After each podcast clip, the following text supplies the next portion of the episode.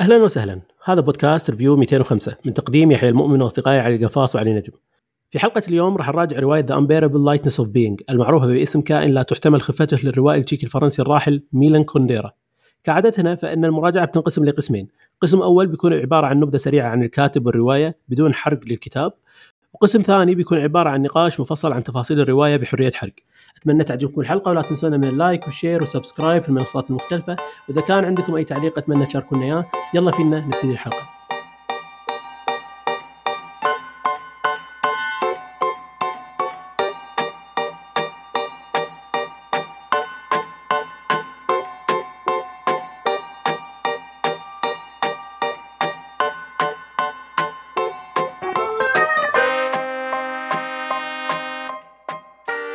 يقول الراوي في الفصل الخامس من رواية كائن لا تحتمل خفته شخصيات الرواية لا تولد من رحم امرأة كما هو حال باقي البشر لكنها تولد من موقف من جملة من استعارة تحتوي في داخلها على احتمالية إنسانية بسيطة يعتقد الكاتب أنها لم تستكشف ولم يتحدث عنها أحد بعد.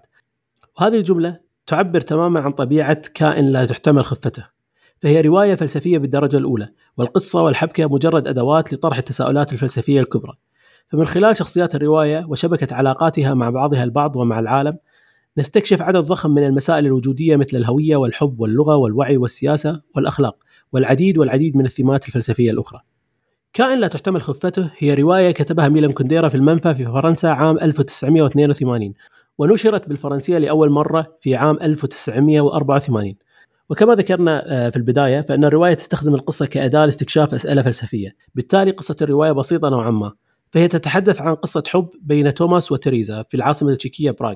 وكل ما تتخلل هذه العلاقة من خيانات توماس المتعددة وغزو الاتحاد السوفيتي للتشيك وتفاعل العشيقين مع هذه الأحداث. الرواية تنقسم لسبع فصول. كل فصل يركز فيها الكاتب على الأحداث من وجهة نظر شخصية معينة وكل الأسئلة الوجودية التي تصاحب هذه الشخصية.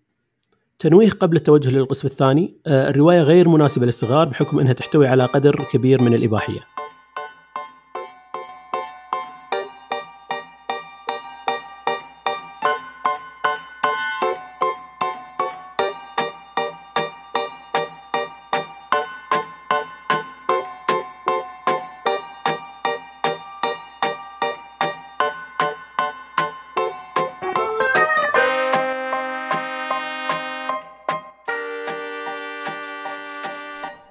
نناقش اليوم كتاب وجود خفته لا تحتمل أو The Unbearable شو اسمه؟ The lightness of، the unbearable lightness إذا ما قلته بنطردك بسرعة قوله. The Unbearable Lightness of Being okay okay. راح نناقش كتاب اليوم The Unbearable Lightness of Being بنبلش بشيء بسيط نبي تقييماتكم بعدين نناقش كلها تقييمات بالتفصيل. القفاص شنو يحيى يحيى جاي متحمس على الكتاب وهو ما يعرف عنوانه. عنوانه 500 كلمة. وبعدين ترتيبهم ضاع بمخي وأنا أحاول اترجم ترجمة عربي. بس خلينا نبلش بالقفاص. كم تقييمك حق الكتاب؟ تقييمي حق الكتاب ما استقريت على تقييم بس أعطيه ثلاثة ونص من خمسة. يعني ثلاثة ونص هو أحسن تقييم يعني بالنسبة لي من ناحية شنو آخر شيء استقريت عليه لأن كنت أول شيء معطيه أربعة بعدين قلت لا. يعني أربعة وايد عليه رديت على ثلاثة بس أتوقع ثلاثة ونص منطقي. نجم. أنا تقييمي حق الرواية صراحة قلت لكم قيمتها يمكن أربع مرات والأربع مرات بين اثنين وثلاثة. مرات أحس إنه too harsh اثنين مرات أحس إنه لا.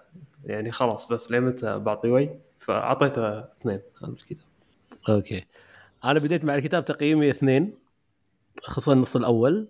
يعني السبب إني أعطيته اثنين مو واحد لأني قلت يعني آه كنت أفكر بالكتب الثانية اللي قريتها يعني أحس إنه واحد أعطيه حق أسوأ كتاب أو شيء كذي. بس تطور معاي نهاية الكتاب قلت ثلاثة. فكرت بالكتاب أعطيته أربعة. بس خلاص بستقر على ثلاثة ونص لأن عندي للحين نفس الأسباب اللي تخليني أعطيه درجة نازلة. بس عندي وايد أسباب ليش أقول ان الكتاب وايد حلو. فثلاثة ونص أشوف إنه تقييمي اللي هو الأكيد إن الكتاب فيه جوانب بايخة. أكيد إنه يعني إيه. هذا الكتاب مم. تقدر تطلع منه شغلات تقول يعني أنا ما حبيتها بالكتاب عرفت؟ بس اللي يفرق عن الكتب الثانية يعني في كتب تكون بايخة بس ما تفكر فيها ولا ت... ولا تضيف لك أي شيء ولا حتى صح. تعطيك أي فكرة تطول معك هذا الكتاب الغريب اللي مع إنه فيه جوانب بايخة هو بالنهاية كتاب زين إنزين دامك في طاري جواب البايخة آه شنو شنو اللي خلاك تعطي هالانطباع؟ شنو شنو انطباعك على الكتابة على أسلوب الكاتب على الأفكار؟ أوكي أنا أول شيء بتكلم عن أسلوب الكاتب. أول شيء الكاتب آه يعني لما خلصت الكتاب فكرت هل راح أرد أقرأ شيء من كونديرا مرة ثانية؟ آه أنا متأكد إني راح أقرأ له شيء ثاني لأنك كاتب عنده ثلاث شغلات أنا حبيتها. أول شيء شخصياته أغلبها يعني مو آه مثالية من ناحية الصفات. هذه شغله الشغلة الثانية طريقة كتابته. حبيت فيها مسألة إنه هو بنص الكتابة يقول رأيه بال بالرواية. وهذه شغلة أنا شفت لاحظت إني أفضلها بالروايات إن الكاتب ما يشيل نفسه من الرواية بشكل كامل بالعكس إنه يسولف معاك عن الأحداث اللي صارت أو إنه يدخل نفسه يعني كمحلل للكتاب. آه، الشغلة الثالثة انه في منها جوانب فلسفية حلوة أنا يعني مو مع الفلسفة وايد.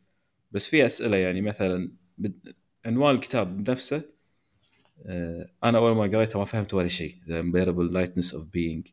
ما فهمت ولا شيء. بعدين لما قريت أول ثلاث صفحات من الكتاب استوعبت إن هذا يمكن أحسن عنوان حق كتاب مر علي. لأن تعرف اللي علق معاي يمكن أسبوع أفكر بال بالجملة هذه نفسها The Unbearable Lightness of Being. فلا الكتاب الكاتب نفسه عنده محتوى زين عنده character build up زين. مشكلته كانت ببعض الجوانب بالكتاب اللي الصراحة كان مبالغ فيها. يعني الصراحة هو مكثر آه، جوانب جنسية بالكتاب ما ما ما عجبتني. يعني أنا لما قريت جابرييل ماركيز هو عنده العكس تماما. عنده مواقف أحس إنه هو بالألفاظ مالته يبسط الوضع أو يحاول يعني يعطي شرح طفولي حق الوضع. آه، آه، كونديرا العكس. فهني حسيت إنه هو كان المفروض يسوي شوي يعني تقليل من هالجانب مع إن الكتاب واضح عن العلاقات هو يعني بشكل عام عن العلاقات آه، أو يعني مثلا ما نقول الكتاب عن العلاقات هو الطابع العام مال الأحداث عن العلاقات بين الناس. على الأقل على الأقل اللاير الخارجي أو على قولتهم الطبقة الأساسية من القصة م. هي مبنية على العلاقات والحب فطبيعي. إي. النقاش راح يكون آه طبيعي. في شغلة بالكتاب أنا قدرتها وايد اللي هي في روايات ممكن تقراها وما تفهم منها شيء. بس آه الروايات بطبيعتها فيها آه مفاتيح أقل من أي آه محتوى ميديا ثاني تشوفه. يعني الفيلم أنت أنت تقدر يعني تستدل على الحدث بأكثر من شغلة. يعني سواء من نبرة صوت الشخصية أو البيئة اللي بش يعني بيئة الفيلم تصويرها. التجربة البصرية. التجربة البصرية اي التجربة البصرية مالت الفيلم تسهل فهمك حق الأحداث تسهل فكرة الحدث بالنسبة لك. آه، الكتب ما عندها هالشغلة فهي يعني يعني كميديا وايد صعب إنك تفهم المحتوى ماله. فائده إنه يكون في شخص عارف يكتب القصة إنه هو يحط لك مفاتيح القصة بالرواية نفسها وهو مو لازم يعطيك كل شيء بالقصة بس هو لازم يقدم لك مفاتيح تخليك انت لما تقرأ الكتاب يكون عندك فكرة عن شنو يعني قاعد يوص يحاول يوصله الكاتب. فأنا أشوف إن كنديرا كان وايد ناجح بهالشيء. طريقة تقديمه حق الفكر وطريقة تقديمه حق الشخصيات ما كانت حيل واضحة اللي تخلي الفكرة مبتذلة ولا كانت غامضة بزيادة اللي ما, ما اللي تطوفك. فهذه شغلة أنا وايد قدرتها فيه. حلو حلو. آه نجم انت قلت آه عندك أسباب كرهت فيها الرواية وعندك أسباب حبيتها وقلت يمكن تفاجئنا بعض الاشياء أو فيها تقاطعات ويانا فما أدري شنو شعورك آه على الكتاب؟ أوكي أنا انطباعي أول شيء راح أتكلم عن أسلوب الكاتب وراح آه يعني أدش بموضوع القفاص يمكن أعجبه أنا صراحة كرهته اللي هو آه تدخل كاتب بالرواية. تدخل كاتب بالرواية أنا شفت فيه لحظات كان حلو مقدم بشكل طبيعي وفي لحظات حسيت انه آه هل أنا محتاج صدق إن الكاتب الحين يدش ويقول لي هالمعلومة هذه؟ ما حسيت انه كان لها داعي. يعني في لحظة اللي وايد حسيت اللي صدق فكرت يعني وأنا قاعد أقرأ قلت آه أوكي إيش تبي يعني؟ اللي هي لما يقول لك إن الشخصيات ترى تنولد بلحظات بجمل يعني وإن هذه الشخصيات هي احتمالات حق شخصية الكاتب. احتمالات حق يعني م. احتمالات حق التجربة البشرية. حسيت إنه يعني هذه شغلة أي كاتب بالعالم راح يقولها مقابلة ممكن إذا كنت يعني أبي أسمعها من كاتب. بس م. وجودها بالكتاب حسيت ما كان لا لازمة. في طبعا يعني كم شغلة ثانية بأسلوب كتابته مو وايد جازت لي. آه، منها التكرار هو في يعني في يا أخي صفحة واحدة تلقاه كاتب نفس نفس الجملة بثلاث طرق مختلفة يعني ريفريزنج حق نفس المعنى نفس المفهوم. ما يعني ما أشوف إنه ضاف شيء زيادة. آه الثيم الأساسي مال الكتاب كان حلو اللي هو ال lightness وال heaviness كانت فكرة جديدة علي نفس القفاص. هي فكرة فلسفية جديدة علي أنا. ما كنت صراحة معطيها آه خلينا نقول تصور بهالوضع. في جانب اللي هو ال free will وال fate بالكتاب ممكن شوية يعني هي فكرة يعني حلوة بالنسبة لي وايد أفكر فيها. أتوقع نفس نفس الشيء يعني من سوالفنا. بس آه، ما أدري إذا تناولها بشكل كافي. أحس يا أخي في لحظات بالكتاب تحس الكاتب قاعد يكتب وايد أشياء زيادة قاعد يناقش وايد فكر فلسفية بنفس الوقت ومو قاعد يعطيها آه، يعني كم كافي إنه يدخل فيها. هو الكاتب بالنسبة لي أشوف إنه عنده القدرة إنه يكتب آه، يناقش أفكار فلسفية وايد بشكل زين لو يعطيها الكم الكافي لها. المساحة. إي المساحة الكافية. أنت بكتاب نفس هذا يا أخي في chapter ات تتكلم عن ال communism مثلا تتكلم عن ال identity في تتكلم عن ال society إن الواحد يعيش بمجتمع وكذا وتأثيراته. ما أحس تناولها بشكل كافي ولا حطها حط لها يعني قدرها. آه شخصيات تحديدا إيه؟ تحديدا بس أعقب عليك. أنا أتفق انه يعني جزء كبير كان من الرواية مثلا علاقة الفرد بال بال بالخط الشيوعي أو الخط الشمولي ذاك الوقت آه اللي حاش تشيك. أحس إن هذا هذه المساحة ما تعمق فيها بما يكفي آه بسبب إنه كان يتكلم عن أكثر من فكرة لها علاقة بالهوية لها أفكار ثانية. بس انت بغيت تكمل أنا أنا أختلف إيه؟ بهالموضوع آه الصراحة. يعني شوف هو لما أنت مثلا لما تتكلم عن الفكرة هذه أو فكرة الشيوعية. هو تكلم بشغلات هو يشوفها أساس مشكلة الشيوعية. أول شيء هو يتكلم عن مشكلة إن هم صدق إن نيتهم زينة لكن شلون تلومهم إذا سووا مصيبة. تكلم عن مشكلة الخصوصية بالمجتمع. حلو؟ وذكرها بأكثر من مرة. وحط لك شخصيات حساسة جدا بخصوصيتها وحط لك حالة المجتمع. لما يكون في آه، شرطة سرية. حاط لك مسألة إن كل شيء أنت تقوله مسجل. فأنا ما أشوف إنه هو آه، يعني الكتاب قاعد يتكلم عن جوانب وهو جاب لك الجوانب اللي الشيوعية تأثر عليها. وهو مو قاعد يتكلم عن الشيوعية بشكل مباشر. يعني مثال على هالشيء لما كانوا قاعد يكتبون بيتيشن عشان تطلع الناس من ال... يعني هم هم الشعب نفسه كان قاعد يكتب آه، رسالة عشان يطلع اي عشان آه، سجناء الرأي من الحكومة من السجن يعني. بهاللحظة أنت تستوعب إن فعلا الشيوعية الموجودة مو قاعد تخدم الشعب لأن الشعب يبي شيء عكس الشيوعية. يعني نفس عكس النظام. لكن النظام قاعد يخدم نفسه بفكرة إن إحنا ندري شنو الشعب يبي. عرفت؟ عموما ما أدري أنا أشوف إنه غطى الفكرة بشكل ممتاز. يمكن فكرة الشيوعيه صح وتناولها بشكل كافي بس في أفكار عموما يعني. آه، ال chapter الأخير ترى في وايد أفكار حطها منها علاقة الإنسان بالحيوان علاقات الحب علاقات ما أدري شنو. يعني وايد دخل أمور ما يعني ما أحس إنه أعطاها مساحة كافية. الشخصيات بالنسبة لي يعني ما قدرت أتعاطف معاه كلش هو. شخصياته شخصياته حدها one dimensional وحتى السببية قرارات مصيرية الشخصيات قاعد تاخذها بحياتها السببية يعني مضحكة صراحة اللي أنت شنو؟ شلون أنت قاعد تتخيل إن إنسان ممكن يكون كذي لهالدرجة one dimensional نفس شنو؟ خصوصا شخصية شخصية تيريزا مثلا. شخصية تيريزا شخصية قاعد تعاني وهو يحط لك إياها قدم لك إياها. أنا من اللحظات اللي وايد كرهتها كانت على شخصية تيريزا يعني بالكتاب. شخصية تيريزا يقول لك إن هي تعاني وتشوف نفسها بالمنظارات طول الوقت. وكارهه جسدها وتبي كانت تبحث عن الروح مالتها الروح وال identity مالها. يوم انت حطيت ان تريزا قاعد راحت حلت هالمشكلة بحياتها ورديت حق هاللحظة هذه وهالكلام يد قلت لي ان هي قاعد تبحث وقاعد تشوف إن جسمها وجسمها كرهته. مو لأنه كان يشابه أمها لا الحين كرهته لأن جسمها مو قادر يكون الجسم الوحيد اللي توماس يبيه. أنت يعني شخصيتك هذه اللي قاعد تعاني من كل هذا. حطيت مخرجها الوحيد بس توماس ما أعطيتها أي شيء ثاني. ما يعني أنا ما أحس إنه تر- تريزا من أكثر الشخصيات اللي كرهتها لأن إيه. شخصية ضعيفة. يعني الحين بغض النظر عن طريقة كتابته حقها. يعني شخصيات الكتاب سخيفة ومزع يعني يمكن أكثر شيء آه، تقييمي السلبي كان على الكتاب كان على الشخصيات لأن الشخصيات كانت مستفزة.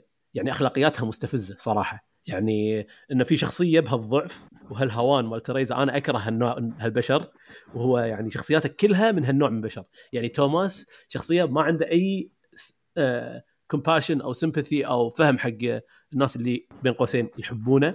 وتريزا. شخصية حيل ضعيفة وتحب الهوان وتحب الإهانة إن هذا قاعد يخونها آه، عشرات المرات وهي متعلقة فيه ولا وتبي للحين يظلها. يعني حتى ال rebellious phase مالها سخيف. وهذا الشيء يعني ينطبق على كل شخصيات الرواية مو بس الشخصيتين فأنا أتفق وياك الشخصيات كانوا شخصيات والقصة الرئيسية كانوا أسوأ شيء بالرواية بالنسبة لي يعني. أوكي بس مو دور الشخصيات انه تحبهم عرفت؟ إي بس دور الشخصيات انه ينقلوا لك الفكرة اللي هو يوصل لك إياها. تريزا مشكلتها إن هي تمثل يعني بالنسبة لي أنا شفتها إن هي تمثل ثقل الناس اللي يشوفون آه، قرارات الحياة ثقيلة. فهي دائما دائما دائما تفضل إنها ما تاخذ قرار على إنها تاخذ قرار. يعني تريزا دائما عندها العلاقات تشيلها معاها فترة طويلة علاقتها مع امها طولت معاها. علاقتها مع توماس ما عرفت تطلع منها. علاقتها مع براغ يعني طلعت من براغ وردت لها.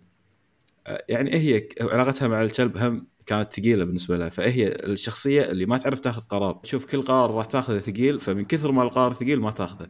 أنا هذا اللي. فهمته من الشخصية. اي بس في مشكلة ثانية اللي هي المشكلة إن الشخصيات والقصة الرئيسية بايخة. هذا هذه مشكلة كبيرة مم. بالكتاب. القصة الرئيسية كانت صح. اي اي بس هذه الكتاب هذا مو عن جزء- القصة الرئيسية. لا لا عفوا. في شيئين قاعد يصيرون. هل هو بي يسولف عن فلسفة ولا هي رواية؟ هي رواية. هو بنفسه يصنفها على أساس إنها رواية وهو بنفسه يتكلم يا على قولة نجم بنص الرواية يعطي اعتراض مباشر. الرواية هي عبارة عن شخصيات تولد عن طريق الحديث. فيعني هو بنفسه يعترف إن هذه رواية. حلو؟ جزء من من تقييم الرواية مثل ما إحنا بنقيم الطبقات الثانية والمعاني والرمزيات والإشارات على الشيوعية وكذا فإحنا لازم نقيم القصة الرئيسية. القصة الرئيسية قصة سيئة ومليقة.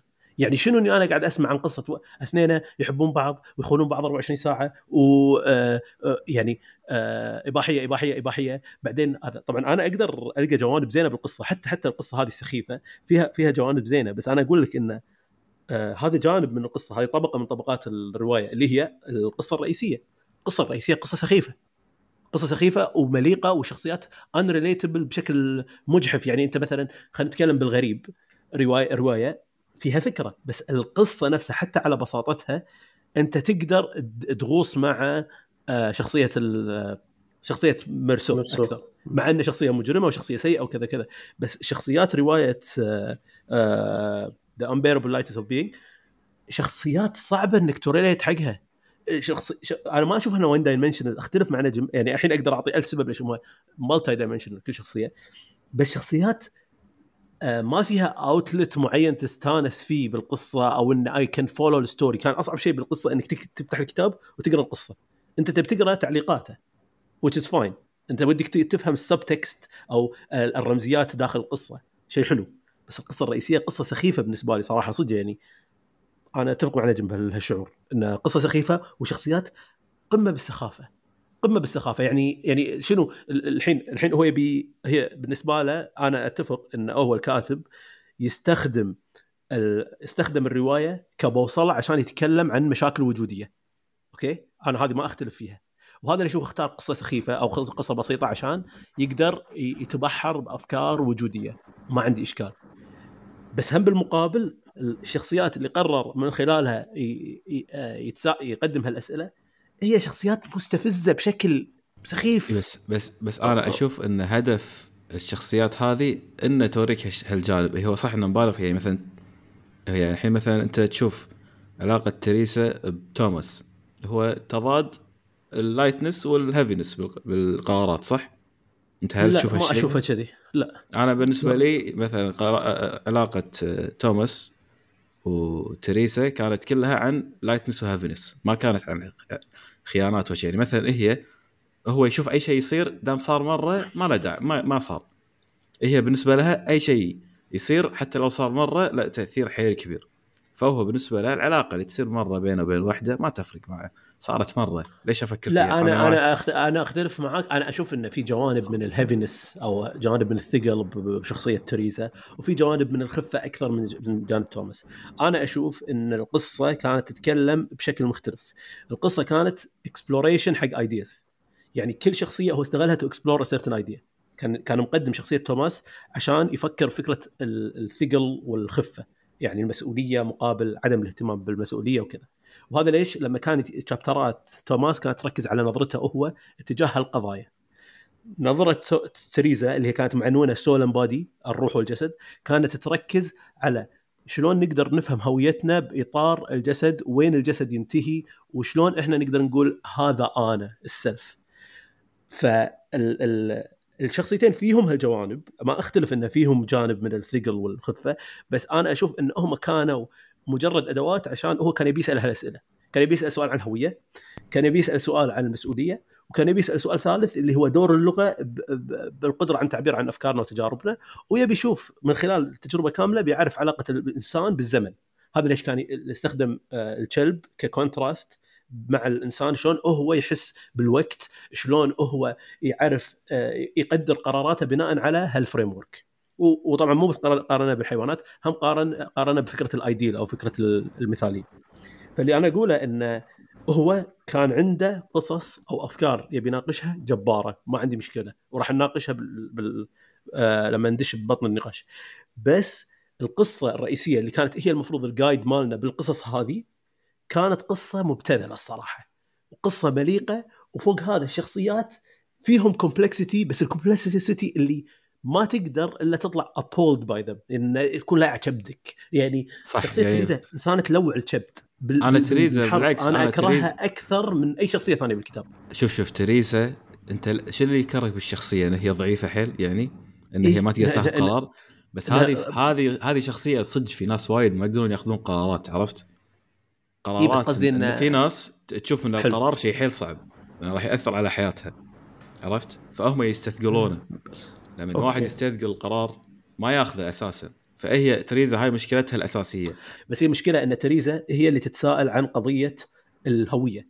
الناس اللي كذي ما يفكرون بالهوية صراحة يعني أيوه الإنسان بالضبط. اللي داش بهال هل هل هل اللي, اللي ما عنده أي قدرة على السيطرة على جسمه ولا على علاقاته ولا على حياته طول المدة هو نفس الشخص اللي reflecting على الوجود وعلى ال soul والجسد وأين تنتهي هويتي حجية أنت تبين تصير مختلفة وأنت قاعدة بعز الإهانة وبعز التساوي مع الآخر وبعز الهبوط. فأنا أشوف أن هي ما كانت شخصية مثالية عشان يسوي exploration حق السؤال. يعني هو السؤال الأساسي اللي كان متمحور حوالينا على الهوية. هي أصلا إنسانة ما عندها هوية. إيش قاعد تقول لي يعني؟ قاعد تقول لي إن هي يعني... إن هي تمثل عدم الهوية؟ واساسا اي يعني... ممكن. ليش لا؟ آه... يمكن هي صدق بس... تمثل عدم الهوية. هي ما إيه؟ تعرف شنو هويتها. قاعد تحاول تصيدها. وكل تجربة لها تصير كأنها ثقيلة حيل لأن تجربة أولى. يعني تجربتها مع المهندس لو ت... لو تلاحظ التجربة هي كانت حيل ثقيلة عليها. كل تفاصيل التجربة كانت حيل ثقيلة.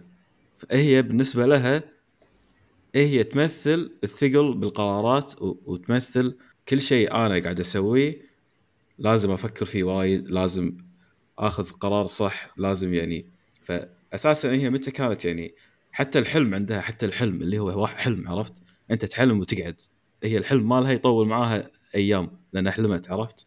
كانت فكرة الشخصية أنا بالنسبة لي إن الناس اللي تاخذ ثقل كبير وغلط. أنا الصراحة يعني من الاثنين من توماس وتريسا إذا بتحط spectrum توماس جهة وتريزا جهة أنا أميل حق جهة تريزا بالقرارات.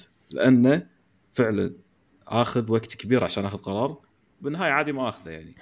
لأن فكرت فيه وايد عرفت؟ طيب ما عليك. خلينا نجم بس... اللي هو أصلا مريض المفروض إحنا نعطيه مساحة أكثر يقول رايه كامل يقول. بس آه، دشيت وايد طقيت الكاتب أحس خل أعطيه حقه شوية. وهو كاتب بالنهاية يعني عنده عنده شيء بس قلت لكم ما ما أعطى المساحة ممكن.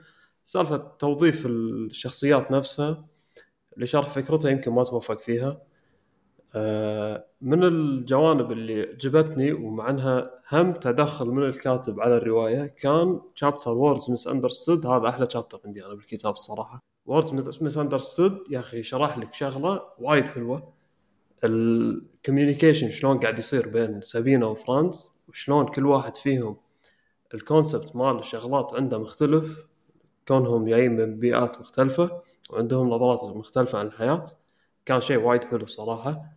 مع إنه هو كان الكاتب بس قاعد يقول لك أنا بعطيك dictionary الحين. هذا يفكر شيء هذا يفكر شيء هذا يفكر شيء هذا يفكر شيء بس كان موفق فيه. فتدخله سلاح ذو حدين يعني. في مرات فاده في مرات ضره موضوع كلمة compassion ما أدري تذكرونها بس هو تكلم عنها كلمة compassion يازلي صراحة أنا بالكتاب. يعني من ال moments اللي كانوا حلوين عندي. لما يقول لك انه فصلها إن في دول ماخذتها من with uh, feeling وفي دول ماخذتها with uh, suffering فكان حلو صراحة إنه شلون هالأمور ممكن تخي... تخلي معنى الكلمة ومعنى بعض المشاعر عند الناس مختلفة عن بعض. بس ما أدري صراحة ممكن مع النقاش يتغير تقييمي حق الكتاب بس إلى الآن أنا harsh معه الصراحه ف لا هو شوف هو عادي انك تكره شيء وايد عرفت؟ مم. أنا بالنسبة لي اللي عجبني بالكتاب ان لما استوعبت فكرة تريسا وتوماس بأخذ القرارات هذه شغلة يعني. إن ال contrast اللي بينهم ال contrast بين فرانس وسابينا بإن من الشخص اللي يبي ينتمي لجماعة والشخص اللي ما يبي يرتبط بجماعة بأي طريقة. هذا ال contrast هو اللي أنا بالنسبة لي هو اللي سوى الكتاب حلو. مع إن تدخلات الكاتب أنا ما أشوف إنه متوفق فيها إلا بمكان ومكانين. وبالنهاية هذه يعني الرواية ما تق... ما أشوف إن structure الرواية الطبيعي ينطبق عليها. لأن أساسا يعني مثل ما قلتوا القصة بدائيه حيل ما في ما في قصة أصلا. ما في ما في يعني climax ونهاية و escalation حق ما في يعني ما, ما في ما في أي تدرج طبيعي حق أي قصة عرفت؟ هي اثنين قاعد يسولفون وعاشوا حياة طبيعية وهو قاعد يعطيك إن الحياة الطبيعية فيها هالشغلات. فيها وايد وايد جوانب حلوة مثل مسألة الصدف بالحياة وشلون الواحد يدور الجمال بالصدف بحياته ويربط يعني حياته بجمالية الصدف مثلا. هذا شغلة حلوة. فيها قصة فرانس سابينا أنا ترى ما كنت فاهمها لآخر شيء. لين chapter ال Grand March بعدين أنا فهمتها بس لما فهمتها صارت حلوة. أول شيء ما كنت فاهمها كلش ولا كانت عجبتني. أنا بالنسبة لي يعني الكتاب ما كان بذاك السوء بس أتفهم إذا حد ما عجبه. هو استخدم يعني أسلوبين أتوقع معروفين بال... بالروايات أو بالكتب اللي هو يسمونه ال juxtaposition أعتقد. اللي هو يحط لك فكرتين مضادين ويقارن بينهم. فهو استعملها وايد بالشخصيات عنده. آه كتاب كله كذي أصلا. اي هذه الفكرة ممكن أشوفها توفق فيها بعض الأمور.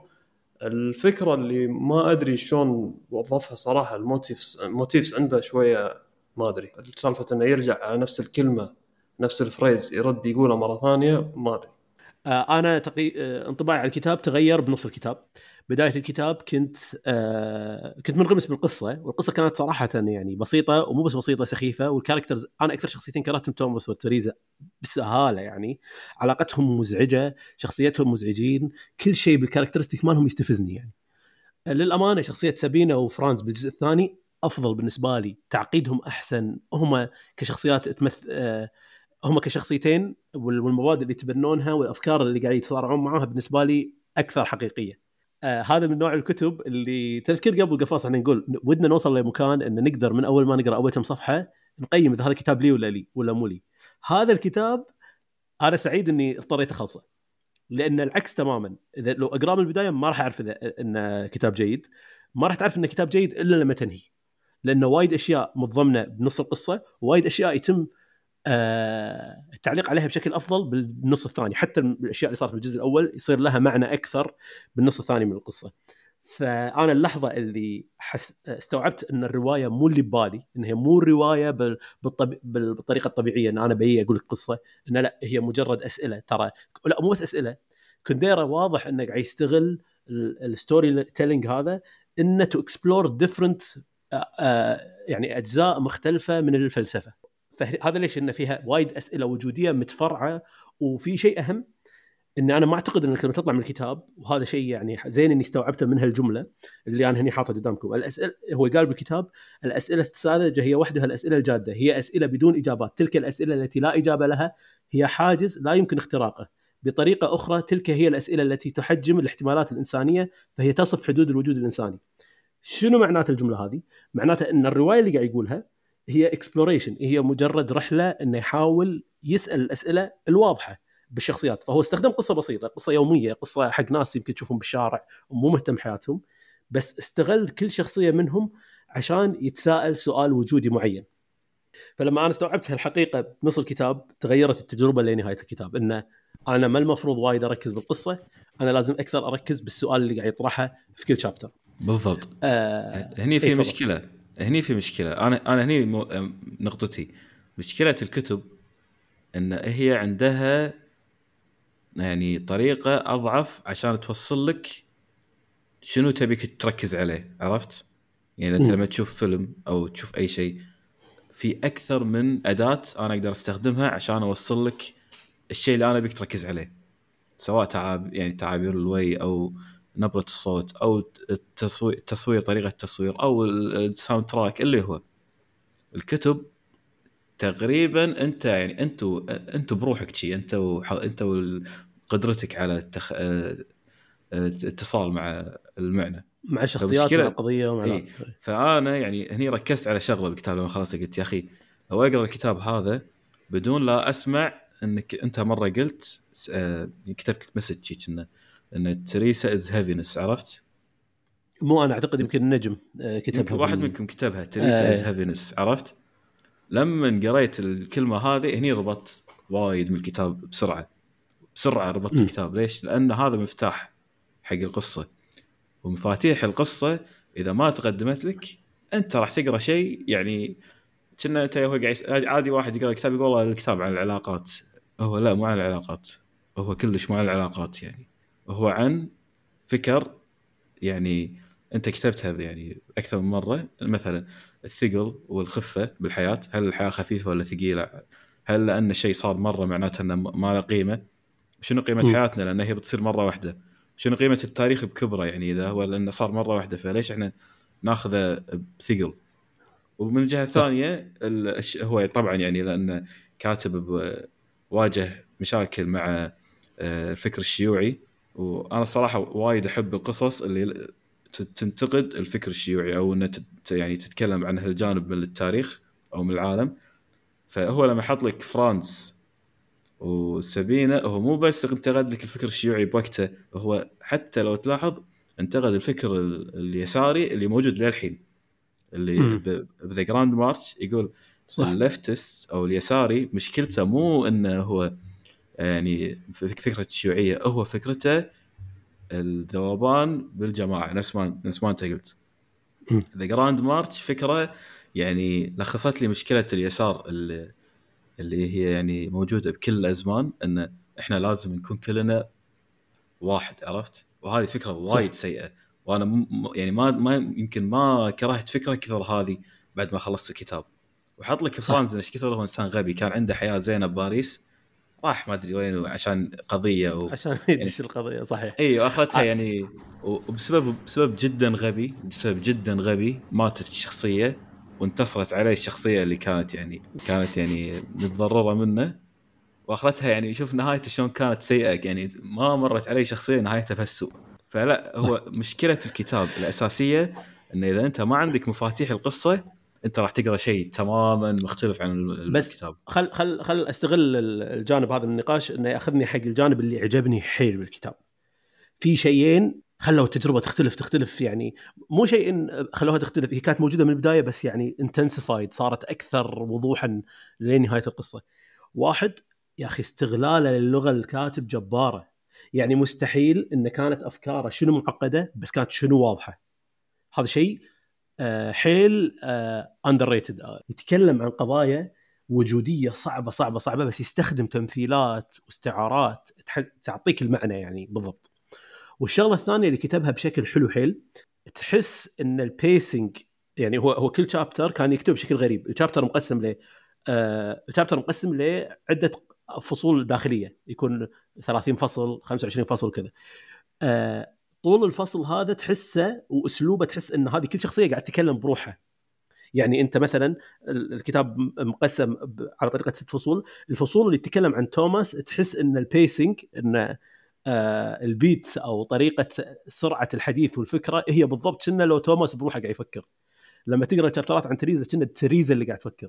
لما تشوف الشابترات اللي عن فرانس كنه فرانس قاعد يفكر. حتى طول. طول ال block مال الحديث تحسه كأنه corresponds طول الفكرة برأس الشخص.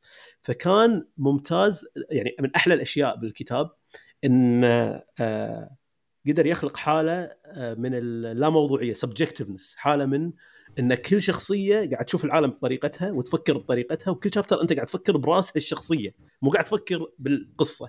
يعني انت نفس الحدث اللي صار بين تريزا وتوماس يتم إعادة إعادته من البداية مع تريزا بالفصل الثاني، الفصل الأول كله عن توماس، بعدين نفس الأحداث ونفس اللقاءات عن طريق تريزا.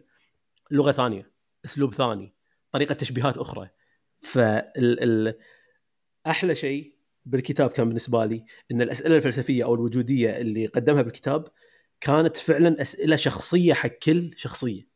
يعني مثلا أنت بال, بال... بال...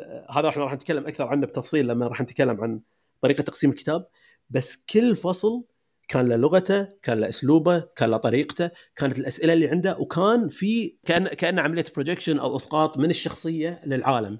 يعني نفس الحدث تشوف الشخصية هذه توصل لاستنتاجاتها الخاصة، لكن بعدين تشوف إن الحدث مو هذا، يعني على سبيل المثال في لحظة لما توماس يشوف ولده ولده دائما خايف وهو يكلم أبوه من إنه هو شخصية مو آه، قدر تطلعات أبوه.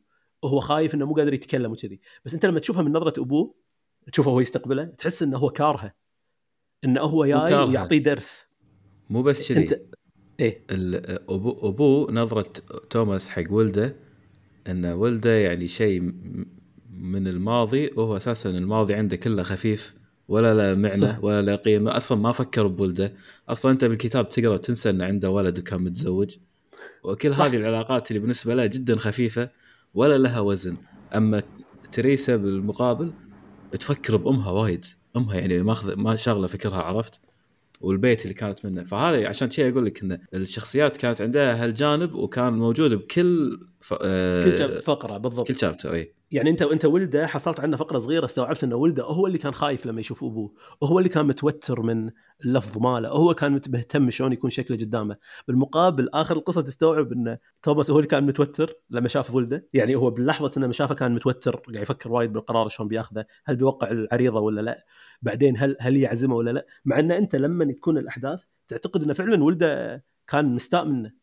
بس تنصدم انه يعطيك نظرة ولده. ترى ولده ما كان مستاء كلش. فهذه هذه القدرة على الكتابة إنه كان آه، روائيا كانت جبارة صراحة. يعني أنا وايد حبيت هالجانب من الكتابة. فاي الأسئلة الوجودية استخدام المفردات والأهم من هذا قدرته على إنه يقدر يصيغ كل شخصية كانه كاتب مختلف كاتبهم. إنه كانه كانه توماس جاي كاتب قصته. آه تريزا جاي كاتب قصته. فاي هذا كان انطباعي العام. وهذا ليش عندي وايد mixed feelings عندي وايد مشاعر مختلطة وكلها قاعد تتغير مع الوقت. يعني مثلا استخدام الإباحية بشكل مبالغ فيه بالقصة كانت تستفزني وكنت أحس انه كونديرا ذكوري للأمانة لأن توماس كان طايح طايح له خيانات وتريزا يعني كذي قاعدة و... يعني كأنه كان يستلذ بخيانات توماس وكان كان يشوف لها مبررات وايد. بس اللحظة اللي خلتني أستوعب انه لا شعوري اختلف. انه لا الكاتب مو ذكوري هو بس كان قاعد يستخدم الشخصية كبوصلة عشان يتكلم عن فكرة. وقمت شوية للحين مستاء من الاباحيه مستوى ما بس ما مو بنفس الاستياء. لما شفت سابينه لما استوعبت انه هو ركز على سابينه بنفس القدر واستوعب انها هي هم شخصية آه، متعددة العلاقات ما تحب العلاقة الثابتة شيء فهني ما حسيت إن عنده ال prejudice أو الحالة الذكورية المفرطة. يعني أنا أول شيء بالكتاب حسيت انه كاتب ذكوري بيبين لك انه تقدر خيانه تعليق على هالموضوع. إيه؟ آه سابينا يعني خلينا نكون صريحين. هي شخصية حدها sex... oversexualized أنا بالنسبة لي أشوفها. oversexualized خصوصا بداية القصة. يمكن بعدين حط لك context حق شخصيتها. ولما جاب لك context حق شخصيتها أنت قلت إنه ركز عليها يعني بقدر كافي. أنا ما أشوف إنه ركز على شخصيتها خارج الإطار ال sexual ما ركز عليها بشكل كافي كلش. جاب لك إياها يعني على آخر عمرها لما هي قاعد تقول إنه مؤتمر يعني على آرائها بشكل عام. على المجتمع وهذا حط لك لقطة واحدة مع المهاجرين الباجي وحط لك لقطة يمكن بال art convention أعتقد كان عندها أو شيء اللي كانوا حاطين مستعملينها بشكل هي ما تحبه أصلا اللي هو ال kitsch اللي كانوا حاطين ال poster مالها وإن هذه كانت تعاني من الشيوعية وتعاني من مدري شنو وهي تقول أنا قضيتي مو ضد الشيوعية أنا قضيتي كلها ضد ال kitsch. بس ما رك... ما أحس إنه ركز عليها بشكل كافي يعني شخصيا. أنا عندي counter argument ليش هو ما أستخدم هالشيء. لأن إحنا لازم نعرف هو قاعد يستغل الشخصيات عشان يناقش فكرة مو قاعد يناقش شخصية. لما تعرف الحقيقة تستوعب هو شلون وظف كل شخصية. وظي... وظيفة سابينا بالقصة وفرانز مو وظيفتهم شخصيتهم. هم كان توظيفهم exploration أو عمل رحلة بفكرة اللغة. فكانت كان لما يناقش سابينا وفرانز ما كان يناقش شخصية سابينا وشخصية فرانز كان يناقش علاقة أفكارهم بالواقع بواقعهم اللغوي. فال chapter الثالث والساد السادس والثالث أعتقد إيه.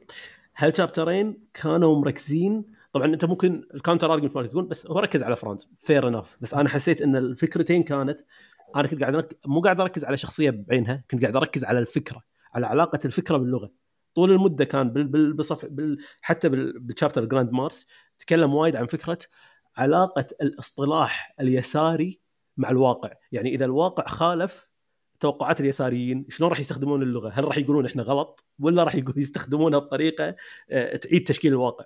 فأنا هذا اللي حسيته الوظيفة مالت يعني فعلا ممكن تقول انها ذكوريه بس هم في جانب ثاني من القصة تلاحظ إن اللي أنا هذا ليش صرت شوية مت, مت أوكي مع شلون هو استخدم الرواية لأني قمت أستوعب إن هذول مجرد أدوات عشان يقول سالفة ثانية. هم مو السالفة. ما أدري إذا حسيت كذي. قفص. وشغله طيب. بعد إن سبينة هو تكلم عنها وايد.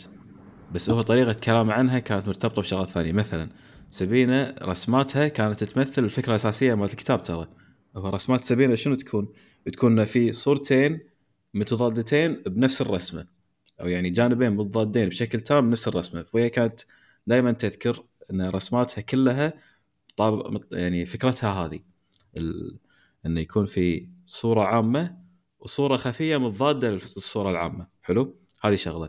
الشغلة الثانية سبينة علاقتها مع الموسيقى مختلفة تماما عن علاقة الشخصيات الباجي. هي هي الشخصية اللي ما تحب الموسيقى بالعكس هي تحب الهدوء.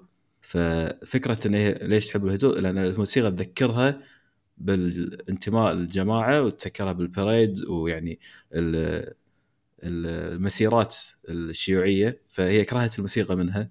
أنا ما أشوف إنه ما تكلم عن سبينة بشكل كافي ولا أشوف إنها oversexualized القصة كلها oversexualized مو بس سبينة. يعني أنا ما أدري ليش بس سبينة صارت oversexualized حتى فرانس حتى تريسا حتى آه توماس. فشنو اللي خلى هذه الشخصية بس لما هو تكلم عن توماس زين لما تكلم عن توماس توماس لما يحللها بلش لك فيه إنه هو شخصية بس يفكر يعني sexual aspects من الحياة وبس هذا اللي ماخذه هو. وحتى وظيفته اليومية ما كان يتكلم عنها أصلا كان يتكلم لك عن اللي يسويه بال affairs مالته يعني. آه سابينا ركز لك يعني توماس خلينا نقول لما قال لك سببيته حدها يعني bullshit بالنسبة لي بس اعطاك سببية حق ليش هو كان يسوي كذي وليش كان بهالأمور بعدين جاب لك جانبه هو صراعه مع ال communism وصراعه وليش هو كان ال... كان جزء كبير من حياته وظيفته يتكلم عن هالجانب آه سابينا أنا بالنسبة لي يعني قضاياها الأساسية ما أحس إنه أعطاها قدر كافي ما أدري أوكي. هو تكلم عن صراحة مع الشيوعية. تكلم عن رسماتها تكلم عن طفولتها ومشكلتها مع الموسيقى تكلم عن مشكلتها مع الارتباط ومع الثبات بالعلاقة. حلو. تكلم عن علاقتها مع الرموز آه، اللي حوالينها وهي شلون تفسرهم. ف وين النقص اللي خل أنت شفته خل أقول لك أنا أنا أنا أنا أقول لك ليش في شعور بالقصة إنه هو ذكوري ويسوي حركات بايخة. صراحة آه، خل خل نخليها على البلاط. هو يستخدم جسم جسد المرأة بشكل مبالغ فيه طول القصة بس جسد الرجل مو جزء من القصة.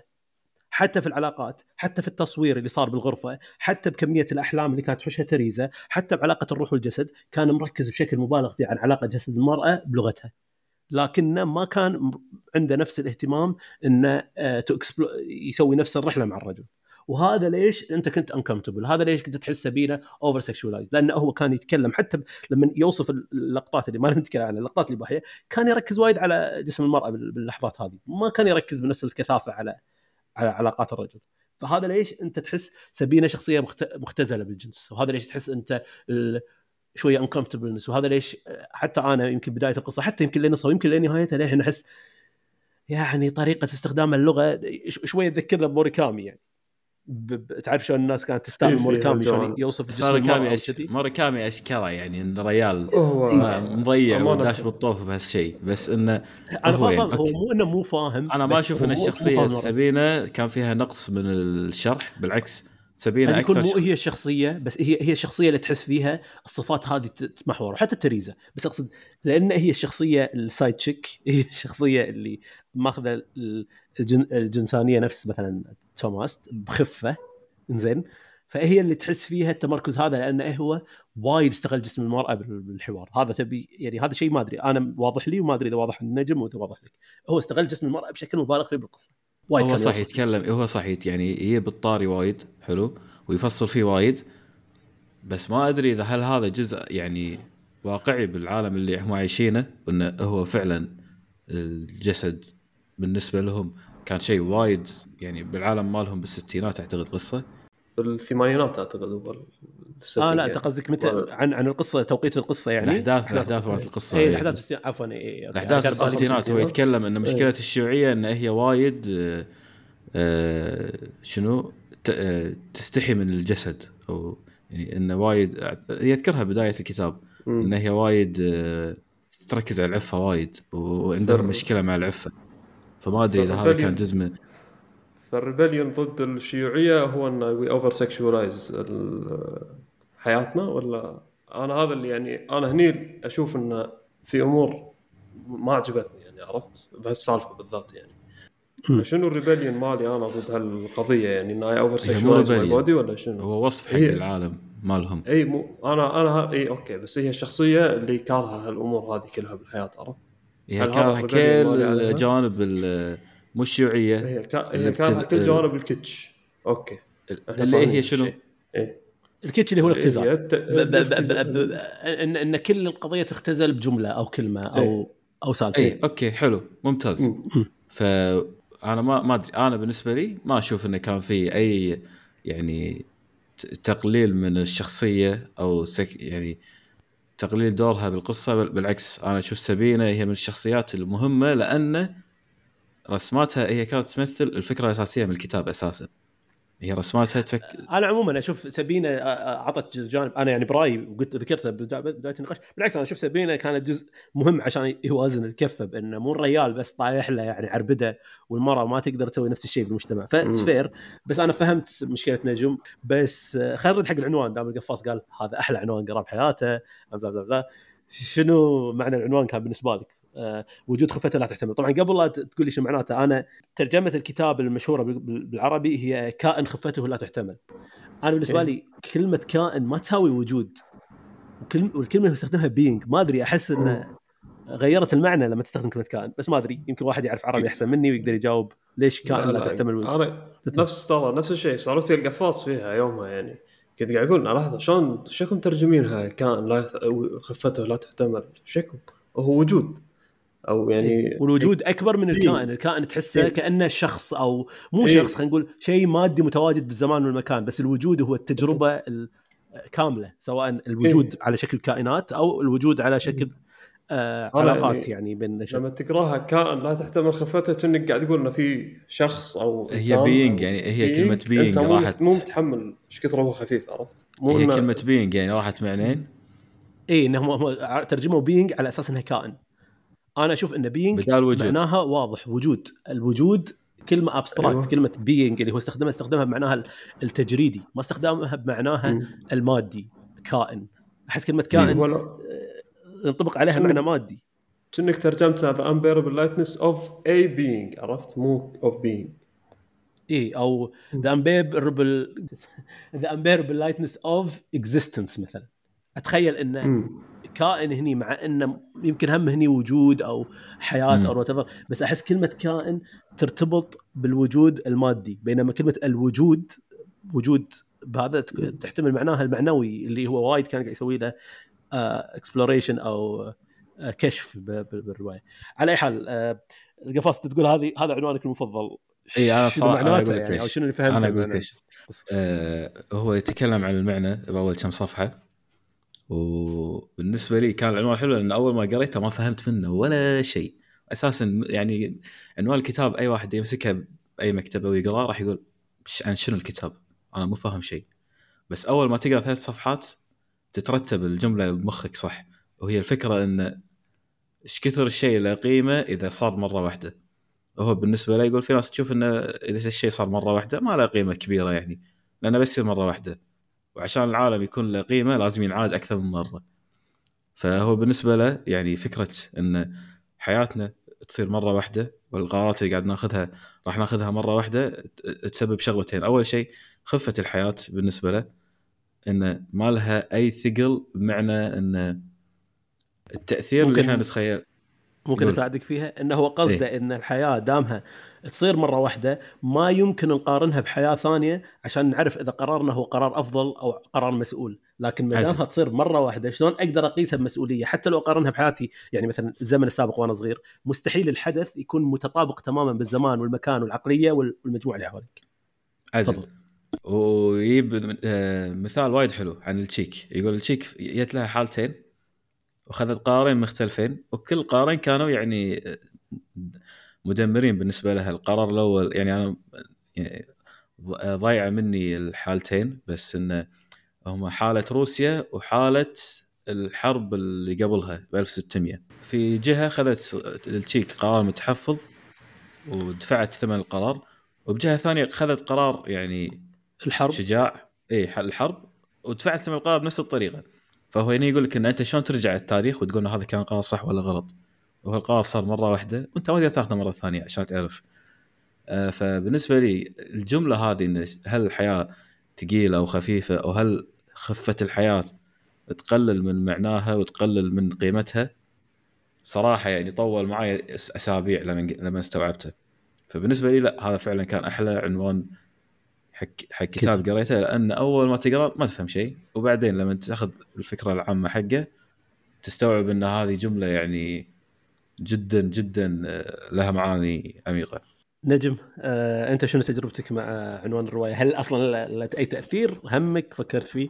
ممكن أتفق يعني قاعد أذكر عناوين الكتب اللي قريتها يعني بس هذا كتاب صدق يعني عنوانه وايد حلو صح اذا unbearable lightness of being يعني أول ما تسمع اسم الكتاب أتوقع حتى أنت يعني إنه تقول لحظة شنو يعني؟ شنو يعني unbearable lightness of being؟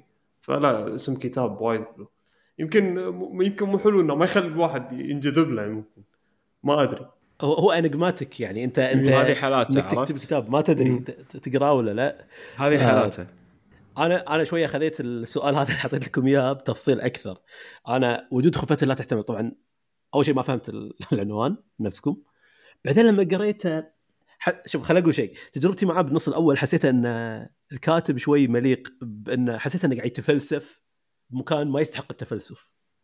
بس لنهايه الكتاب استوعبت لا هذه السالفه صدق تستحق التفلسف. تستحق إن الواحد يفكر فيها إن الواحد يستكشفها أكثر. فهذه هاي تجربتي مع العنوان. طبعا وجود خفة لا تحتمل آه، أعتقد إن ألو... أنا أنا ركزت على كلمة الوجود لأن الكتاب لأنه هو ما أعطاك تعريف الوجود. وهذا ليش أنا أشوف الكتاب فن الرواية فن حلو. وهني يعني هذه هذه الرواية هي تجربة تبين لك ليش إن الرواية مو شيء عبيط أو يعني مو يلا اقرأ قصة وخلنا نمشي. لأن الرواية هذه قاعدة تسأل سؤال فلسفي. الوجود؟ سؤال كبير بالفلسفة. metaphysics يعني هذا whole subset of questions. يعني بتاريخ البشرية. كانت حاول يفكر فيه. نيتشه كل كل الفلاسفه نعرفها. أفلاطون أرسطو blah blah blah. زين؟ آه، وغيرهم أكيد من الفلاسفة. بس هو الحلو فيه انه حاول يتعاطى مع هالقضية عن طريق رواية فما اضطر يعرف لك شنو الوجود بس انت طلعت من الرواية تحس انك فهمت شنو الوجود حتى لو ما تعرف تحطه into words الوجود يعني على الأقل أنا اللي حسب اللي فهمته إنه هو كان يحاول يتكلم عن الوجود إن الوجود هو التوتاليتي أو التجربة الشاملة مالت الكون. طبعا جزء منها التجربة الشخصية فكان الكتاب سؤال عن الوجود سؤال عن علاقة مثل ما قلت لكم علاقة الهوية بالزمن. أو علاقة الهوية هوية الإنسان بهوية الحيوان. شنو اللي يخلينا نختلف عنها؟ علاقة هوية الإنسان وحتى فيها مقارنات مع المثل العليا أو فكرة الإله وعلاقتها مع يعني شنو علاقة الإنسان مع الإله بناء على تعريف الوجود بين قوسين؟ هوية الفرد مع نفسه اللي هو هذه على قولتها the soul and body وين وين تنتهي الهوية أصلا؟ هل لو جسمي تغير تغير منه أنا؟ متى أنا أنا متى أنا فيعني في في هالجانب من الأسئلة. علاقة الفرد مع شبكاته الاجتماعية يعني على طريق الحب عن طريق الصداقات وكذي وهم على علاقته مع المنظومة السياسية. فحسيت إنه هو قدر يعني هذا هذا أحلى شيء بالكتاب كلمة الوجود نفسها كلمة كبيرة وهو قدر بالكتاب على الأقل يبحر بالسؤال بأكثر من اتجاه. يعني صار عندك تصور بسيط شنو هو يفكر فيه لما يقول الوجود آه، أو وجود بشكل عام. الجزء الثاني خفته لا تحتمل أعتقد انه ركز على القضية لأنها كانت قضية الشخصيه الرئيسيه ولا هو كان يقدر ينقي أي جهة ثانية من من الكوين يعني. عقلتهم مثلا okay آه وجود خفته لا تحتمل كان يقدر يسميها وجود ثقله يحتمل مثلا أو أقصد إنه بال يعني هو تكلم عن وايد تعريف بس أعتقد إنه هو شاف روحه إنه ركز على أكثر أكثر جانب ركز عليه بالوجود اللي هو فكرة الخفة وعلاقتها بالثقل. وهي كانت آه، تعبر عن الشخصية الرئيسية فأعتقد هذا ليش هو نقاها هي كتعريف آه، بالعنوان. مع إنه كان يقدر يتكلم عن اللغة وجود له علاقة باللغة وات يعني. لأنه هم تكلم عن علاقة اللغة بالأفكار أنا أنا جزء جزئية خفتها لا تحتمل هي اللي عجبتني. مو كلمه أنا أقول لك ليش لأن لأنه هو بالنسبة له الحياة تصير مرة واحدة. حلو؟ والحياة يعني ما يعني بالنسبة له هو يعني أو الفكرة العامة إن أي شيء يصير مرة واحدة وزنه أو يعني قيمته جدا خفيفة مقا يعني وما تقدر أنت تقيمها عدل. فسالفة إن أنت تأخذ قرار والقرار هذا يصير من يعني من الماضي وخلاص يعني انتهى. هو دا هو فكرته انه إيش كثر هذا القرار له وزن على قراراتك الباجي إي أو أو على عالمك الحالي. فمثلا يعني مثلا خلينا نقول إن شخص عاش يوم كامل وخذ فيه قرارات يقعد اليوم اللي بعده. فترى في أشخاص عندها خفة بالتعامل مع الحياة. وفعلا يعني يعني مثلا توماس هو يمثل الخفة بالتعامل مع الحياة. انه من ياخذ قرار أو إنه يسوي شيء يقعد اليوم الثاني وخلاص ما يفكر فيه. وما ياخذ معه ما يشيله معاه سواء كان قرار زين قرار مو زين مهما كان. وفي ناس مثل تريسا حتى الحلم عندها له ثقل خيالي الحلم اللي هي تقعد تفكر فيه وشي عرفت؟ فأنا بالنسبة لي يعني خفتها لا تحتمل هي النقطة انه يمكن هي مو الهدف الكاتب فيها لأن أعتقد انه هدف الكاتب انه دائما إن الحياة جدا خفيفة ما لها قيمة. بس هل هذا قصد الكاتب؟ أنا أختلف مع هالاستنتاج إيه أنا أشوف إن هذا هذا مو هذا مو قصد الكاتب. هذا تفسير أول ثلاث صفحات لأن أول ثلاث صفحات هم يناقشون فكرة منو منو يعني الإيجابي والسلبي الخفة ولا الثقل. صح. حلو؟ فهو يقول لك خفته لا تحتمل إن من كثر ما هو خفيف الحياة خفيفة والقرارات آه، خفيفة بالدنيا ممكن إن في ناس يعني تشوفها إنها ما لها قيمة. إن, إن هو مثل ما قلت هو هو سأل هالسؤال في البداية آه اللي هو مثلا عندك الموجب والسالب البارد والحار وكذا قال الخفة والثقل ايهم علاقة ايهم آه صفة إيجابية وأي صفة سلبية. وأنت وهو يقول انه بالبداية الناس ممكن تشك إن الثقل هو صفة سلبية لأنه لو عليك ثقل أو أنت مهموم هذا شيء سيء أو إنك تفكر بالماضي وايد شيء سيء. بس إنك تكون خفيف هذا. فهني بهالكتاب يسوي يسوي آه، استكشاف لهالمبدأ ويقول لك يعني جزء من الاكتشاف تقريبا إنه بالعكس إذا العالم كان خفيف جدا فهو اللي راح يكون الشعور السلبي اللي راح يكون مصاحب لك يعني. هذا. بس بالمقابل آه، أنا أشوف إن في الكتاب هذا وهو أحلى يعني أكثر قيمة علمني إياها الكتاب هذا. مو علمني إياها بس حسيت فيها. تذكر نقاش شنو قصد الكاتب تماما؟ شنو الإجابة اللي تبي تطلع منها؟ هذا الكتاب علمني إن الكاتب ما يبي يعطي إجابة.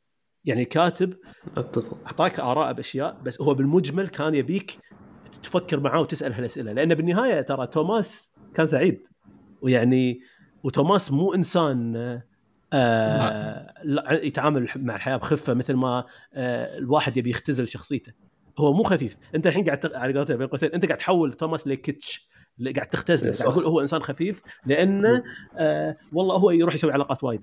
بس توماس مو خفيف. توماس هو ليش رجع لها براغ؟ غير من ثقل الذكريات اللي بينه وبينها الصورة اللي بمخه عن عن تاريخهم مع بعض. توماس ليش آه وايد حاته إنه يطلع من المستشفى؟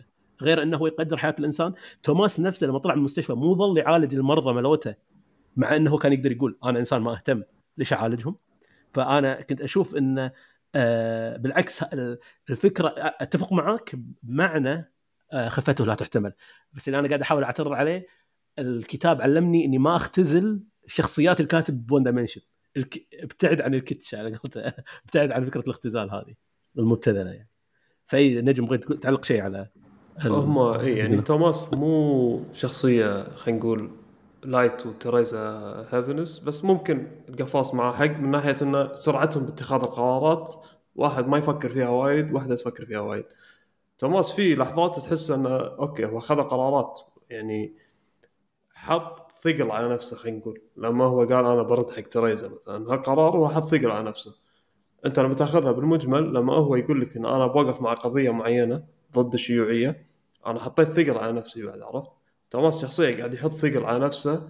ممكن قصده إن هذه الشخصية مثلا اللي عايشة بخفة جربت الخفة وبلش يحط ثقل. كان وايد يفكر ترى بتريزا أدق عليها ولا ما أدق عليها بداية الكتاب مثلا. فمو لهالدرجه هو تقدر تقول حتى بقراره هو. يعني.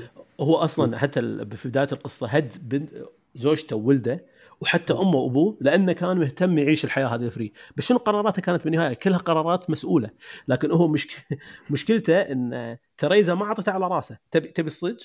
كان لو تريزا هدته هدته صج كان هو صار أدمي.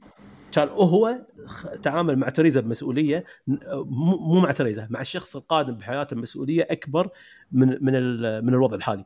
هو الفرق إن تريزا didn't test his resolve حق فكرة ال lightness هي كانت ال outlet الوحيد عشان يستمر يعاملها بهال بهالسخافة يعني للأمانة. إذا قفص ما تقول شيء. إي أنا أشوف على القصة كلها قريتها وما فهمت ليش هذول يحبون بعض. عرفت؟ يعني هذه الشغلة اللي تكفى يعني ليش؟ ماكو شيء. بس هو يحط لك انه في جمالية باللقاء مال مالهم ويعني هم لقوا جمالية بالصدفة مالتهم اللي هي أساسا مو صدفة شيء عادي. يعني أنت أساسا تقدر تفسر أي شيء بالعالم كصدفة إذا أنت بتوصل لهالمرحلة. وفكرة الست صدف المتكررة المتتالية اللي خلتنا خلتهم يقابلون بعض هذه حلوة بس واقعية أنا أنا ما فهمت ليش هم يحبون بعض بس حلو قال لك وما أتوقع إنه كان هدف القصة إنه يكون هالشيء موجود بس هل هم كانوا. يعني هل كان توماس يمثل الخفه بالقصة؟ اي حيل يمثل الخفة لأنه ما حد يسحب على عائلة كاملة كذي ويعيش يوميات طبيعية وما حد ينطرد من المستشفى وما يحس إنه قيمته قلت عرفت؟ من لا أنا أختلف. الكتاب عبارة عن صراع بين الخفه والثقل.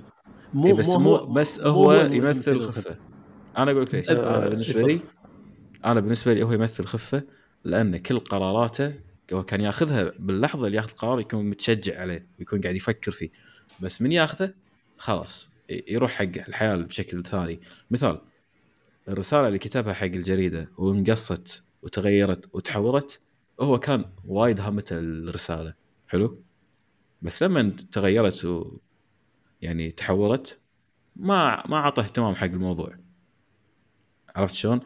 ف يعني مثل ما كان حيل مهتم بالقضية وكان عم يعطيها ثقل حولها لقضية خفيفة بعدها بيوم أو يومين بسرعة. وهذه فك... هذه فكرة الخفة. أنا ما أقول لك انه باللحظة ما ياخذ القرار بثقل لكن هو بعد ما ياخذ القرار خلاص يصير عنده شيء خفيف. بس أنا أشوف إن قراءتك اختزاليه حق مصطلح الخفة لأن الخفة طلعت بأكثر من جانب بالقصة وبأكثر من تفاعل يعني الحين تفاعله اللحظي اللي فيه اهتمام شديد بقيمة القرار هم هذا نوع من الثقل والمسؤولية. الحين هو نفسه اللي نقول انه في بداية القصة كان يشوف انه آه القرارات الخفيفة آه لا ما تخلي في مجال إن الحياة لها قيمة. وهو بنهايته آخر لحظة بالقصة يقول لها أنا سعيد جدا بالحياة.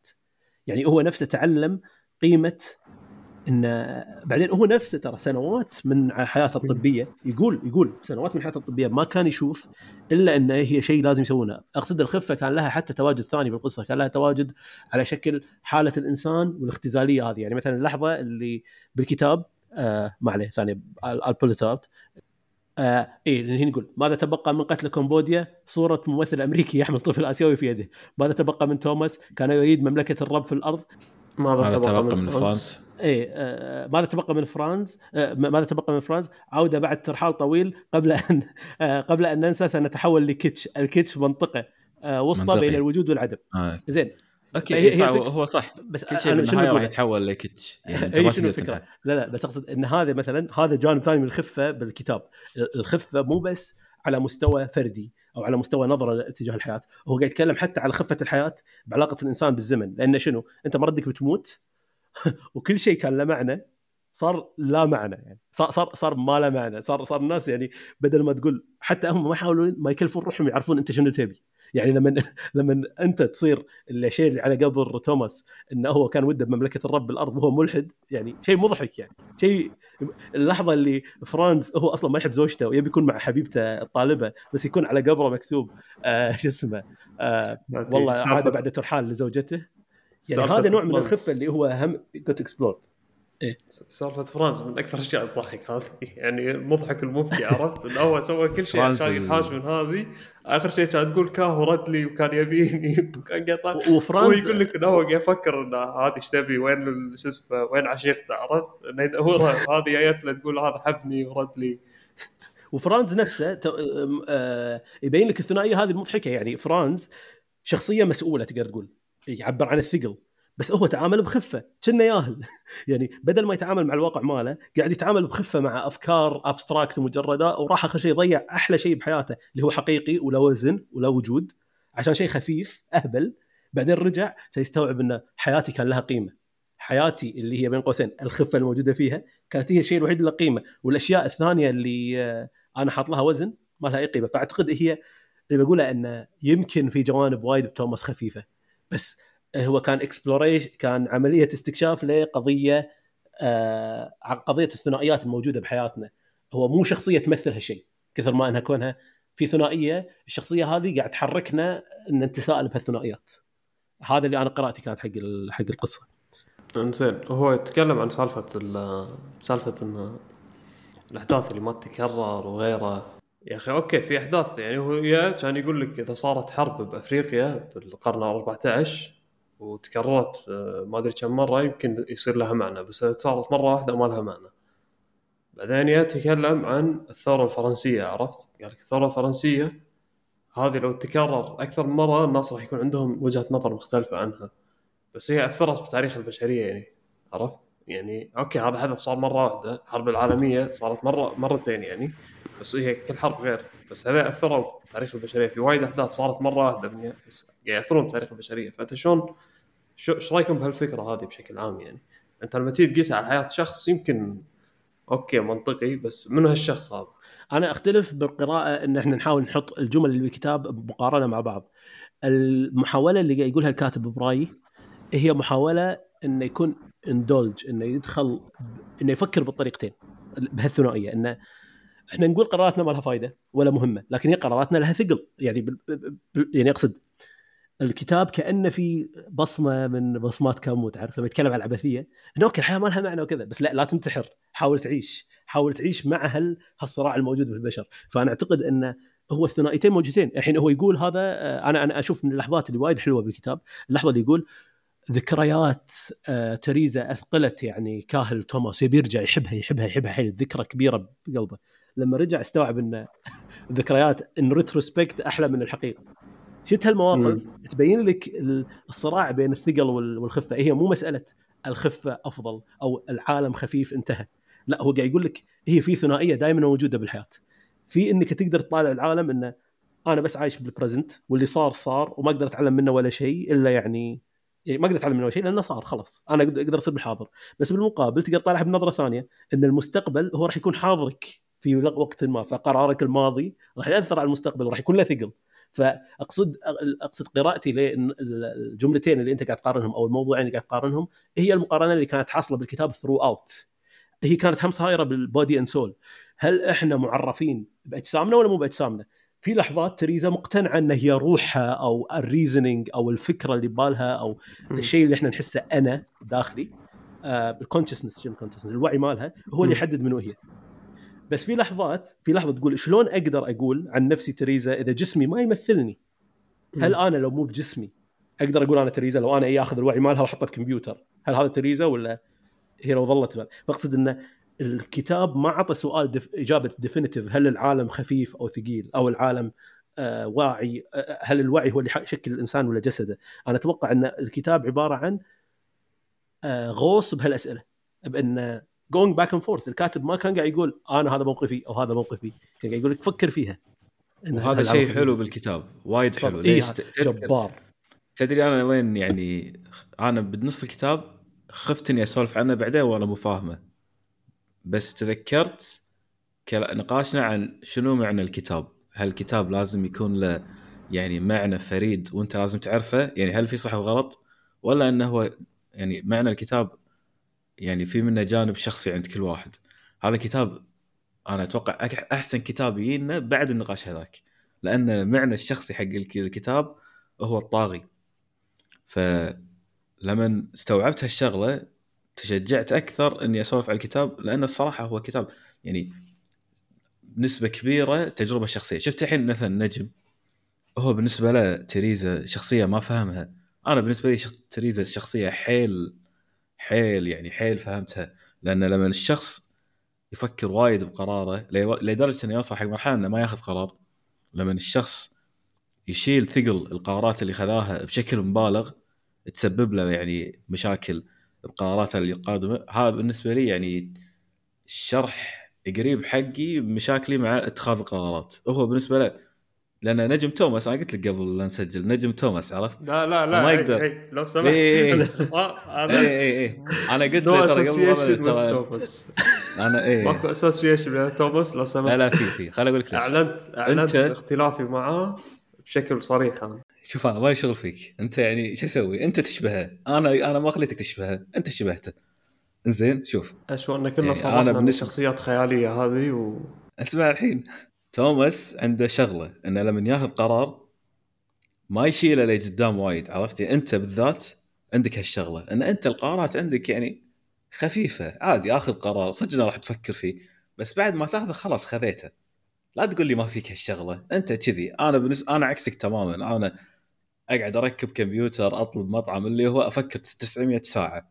ما أعرف آخذ قرار عرفت؟ أنت لا أنت يعني عندك القدرة إنك تاخذ قرار بشيء بطريقة خفيفة اللي تخليك تاخذ يعني تكمل طبيعي بعده. وسواء كان قرار إيجابي ولا سلبي عادي. وهذا شيء زين. ليش زين؟ لأن الحياة المفروض أنا بالنسبة لي أشوف إن الحياة المفروض تتعامل معها بخفة أكثر. لأن كل ما كنت تتعامل مع القرارات بخفة راح تكون تجاربك بالحياة أكثر راح تكون تجاربك بالحياة أحسن. أه سالفة إن أنت ما تقدر تاخذ ولا قرار وتثقل كل قرار على نفسك راح يخليك توقف نفس المكان وما راح يخليك تحصل شيء أحسن بالدنيا. ف okay يعني لا تصير توماس لا تصير مينون كذي. بس بنفس الوقت مسألة إن أنت تاخذ ال- القرارات بخفة أكثر هذه جدا إيجابية. وصراحة يعني شغلة زينة مو شغلة مو زينة. أنا بس خل أذكر نقطة على موضوع ال heaviness وال lightness شلون أنا بالنسبة لي يعني بحياتي الشخصية I relate to it خلينا نقول يا أخي المصطلح بكبرة أنا يوم فكرت فيه يعني آه، بعد ما قريت الكتاب يا أخي في جملة وايد تسمعها عن تنقال حق أي شخص وايد يفكر بحياته. الجملة إنه يقول لك live day by day حلو؟ أنا شخصيا أعاني من هالمشكلة مثلا okay؟ آه اللي هي إن أنت عشان خلينا نقول تنحاش من الأمور اللي شاغلة بالك وشاغلة همك وماخذة من نفسيتك خلينا نقول معيشي- معيشتك بحالة نفسية ممكن سيئة أو غيره إنك تاخذ الأمور بسلاسة وتعيش الحياة light بس ال- المشكلة بهالطريقة بالحياة إن لما أنت تعيشها فترة طويلة راح ترد تقول زين بس أنا ما سويت شيء لا معنى أصلا. هو ما سويت شيء heavy أنا ما حطيت مجهود على نفسي اليوم إني أنا بدال لا أضيع وقتي كله ما حطيت مجهود إن أنا أشتغل حق الهدف اللي أنا أبي أوصل له. مثلا في وايد أيام أنا من حياتي كنت أضيعها بأمور تافهة. لما تي بعد فترة تطالع هالموضوع راح تقول إنزين الأمور التافهة هذه كلها هذه ال light أنا صدق إني عشت حياة أحسن ممكن. من ناحية نفسيا أحسن. بس هل كان لها معنى في حياتي أنا؟ هذه يعني الخفة والثقل إنه مسألة إيش كثر أنت تفكر بالقرار وت- لدرجة انه ما تقدر تاخذه وتحس إنك مخنوق انه يا أخي قرار مغلته الحين لما ترد تطالع تقول شو السخافه والله فاضي أنت يعني ضيعت نوم على هالسالفة. الحين تطالع تقول إيه. سخيف وهو بالنسبة إيه، له يقول لا أنا هو شوف انت تقول أنا المفروض أحط ثقل أكثر بقراراتي أنا أحط أقول أنا المفروض اشيل من الثقل اللي فيها. ما أدري أنا هذه جزئية بالكتاب الصراحه الصراحه يعني وايد وايد آه، عجبتني. وبالعكس هي- حلو آه، إذا لو ما لو أخذ بس من الكتاب هالشغلة أنا راضي. آه، راضي على الوقت اللي قضيته على الكتاب. إنزين آه، أنا تعلقت وايد على تقسيم الفصول والكتاب. ما أدري عندكم أي تعليقات؟ حبيتوا التقسيم؟ في شيء أثار اهتمامكم ولا أنا صراحة ما فهمت الاهتمام بالتقسيم. إذا تبي تسولف عنه راح تفيدني لأن تقسيم الكتاب يعني ما فهمته. أنا اللي فهمته التقسيم قلت لك آه، في شابترات نفس العناوين. الشابتر الأول كان اسمه الثقل والخفه الشابتر الثاني كان اسمه الروح والجسد الشابتر الثالث كان اسمه كلمات غير مفهومة أو آه، يصعب التعبير عنها. آه، بعدين نرد مرة ثانية الروح والجسد بعدين هم الخفة والثقل. وآخر شيء كرنن اللي هي تكون قصة الكلب أنا أشوف إن كل شابتر كان يعبر عن فكرة والفكرة كان اللي يساعدنا بإن نتساءل عنها أو مرة ثانية الكتاب كله قاعد يتكلم عن الوجود تجربة الوجود الإنساني ويبي يفهمها من أكثر من جانب. فأنا أشوف إنه كان يبي يسوي exploration حق سؤال الثقل والخفة اللي كنا قاعد نسولف عنه طول البودكاست اليوم. اللي كان الشخصية اللي كنا نرافقها ونطالع وجهة نظرها بهالمساله بشكل أكثر. طبعا نقدر نشوف وجهات النظر الثانية بس كلها آه، متفلترة عن طريق نظرة توماس.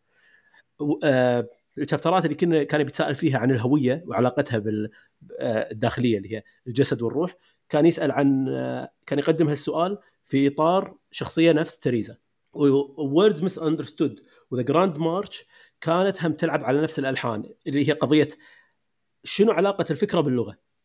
هل إحنا نقدر نستخدم اللغة عشان نحدد تماما الفكرة اللي بنقولها؟ يعني أنا لما أقول لك كلمة شنو الشيء اللي ببالك مقابل شنو أنا أقصد تماما؟ فهني كان يتكلم على صعوبة أو ال... إن اللغة مو medium مو وسيط مثالي لنقل الأفكار وهذا ليش ب grand march كانت عبارة عن test للغة لأن هني شخصية نفس فرانس قامت تحاول تطبق الأشياء اللي كانت بفكرها شيء حلو وكان عندها مشكلة لغوية لما تنقلها لشخصية نفس سبينه لأن هم عندهم تجارب مختلفة وعلى قولتهم من قوسين motifs مختلفة. آه كانت آه يعني فهني هني هذا كان النقاش بهالشابترين علاقة اللغة بالفكرة وبالتالي هوية الإنسان شلون تشكل بهالاطار وآخر شابتر اللي هو كرنن كانت عبارة عن علاقة الإنسان بالزمن.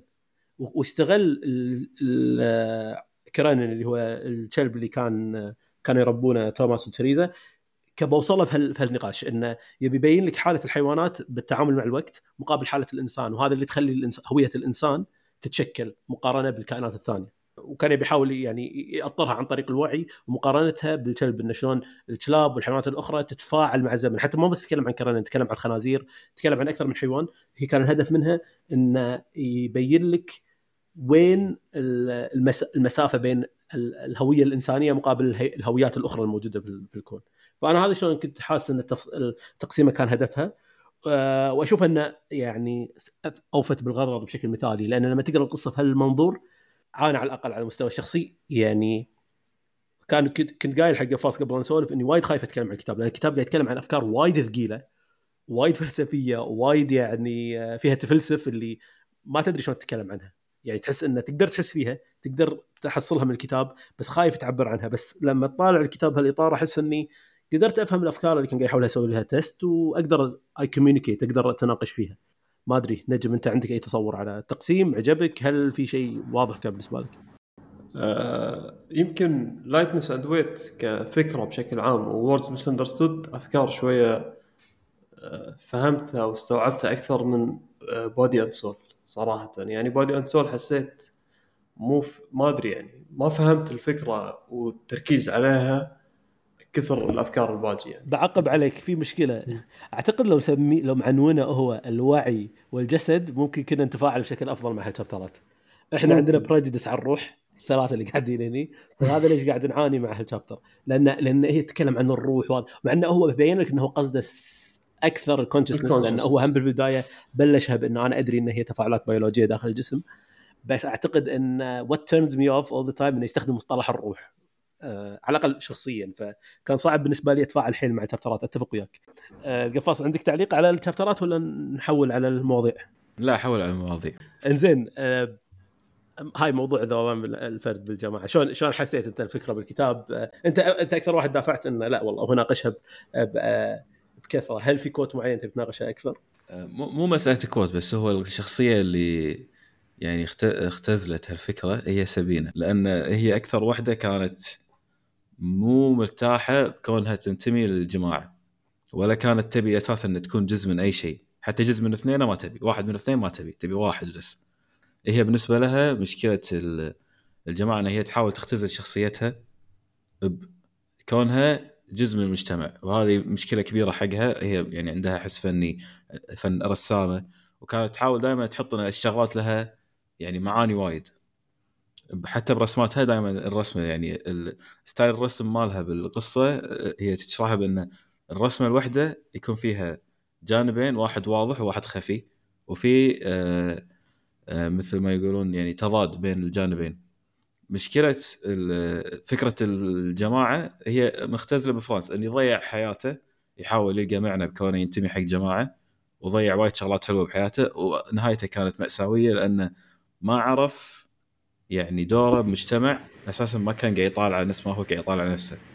آه فرانز هو اليساري ال cute اللي الحين. ال progressive woke هو حد ال progressive إيه ان معنى شنو؟ هو مو عايش أي شيء من أزمات اليسار مو عايش أي شيء من أزمات الشيوعية اللي اللي عاشوها. فسابينا عاشت هالأشياء وعندها تصور سلبي حق هالقضايا. طبعا تصورها سلبي نقدر نقول informed شوي ومو بس informed تحاول تصيغه بشكل آه مو إنه تختزل الشيوعية بشكل عام بشيء واحد بس تحاول آه آه تناقش القضايا. بس أقصد إن فرانس شخصية مثيرة للاهتمام من زاوية. واحد إن آه وايد مقتنع بالنظريات والمثل. يعني لما يقرأ شنو الشيوعية مقتنع إن الشيوعية لها تصور صحيح.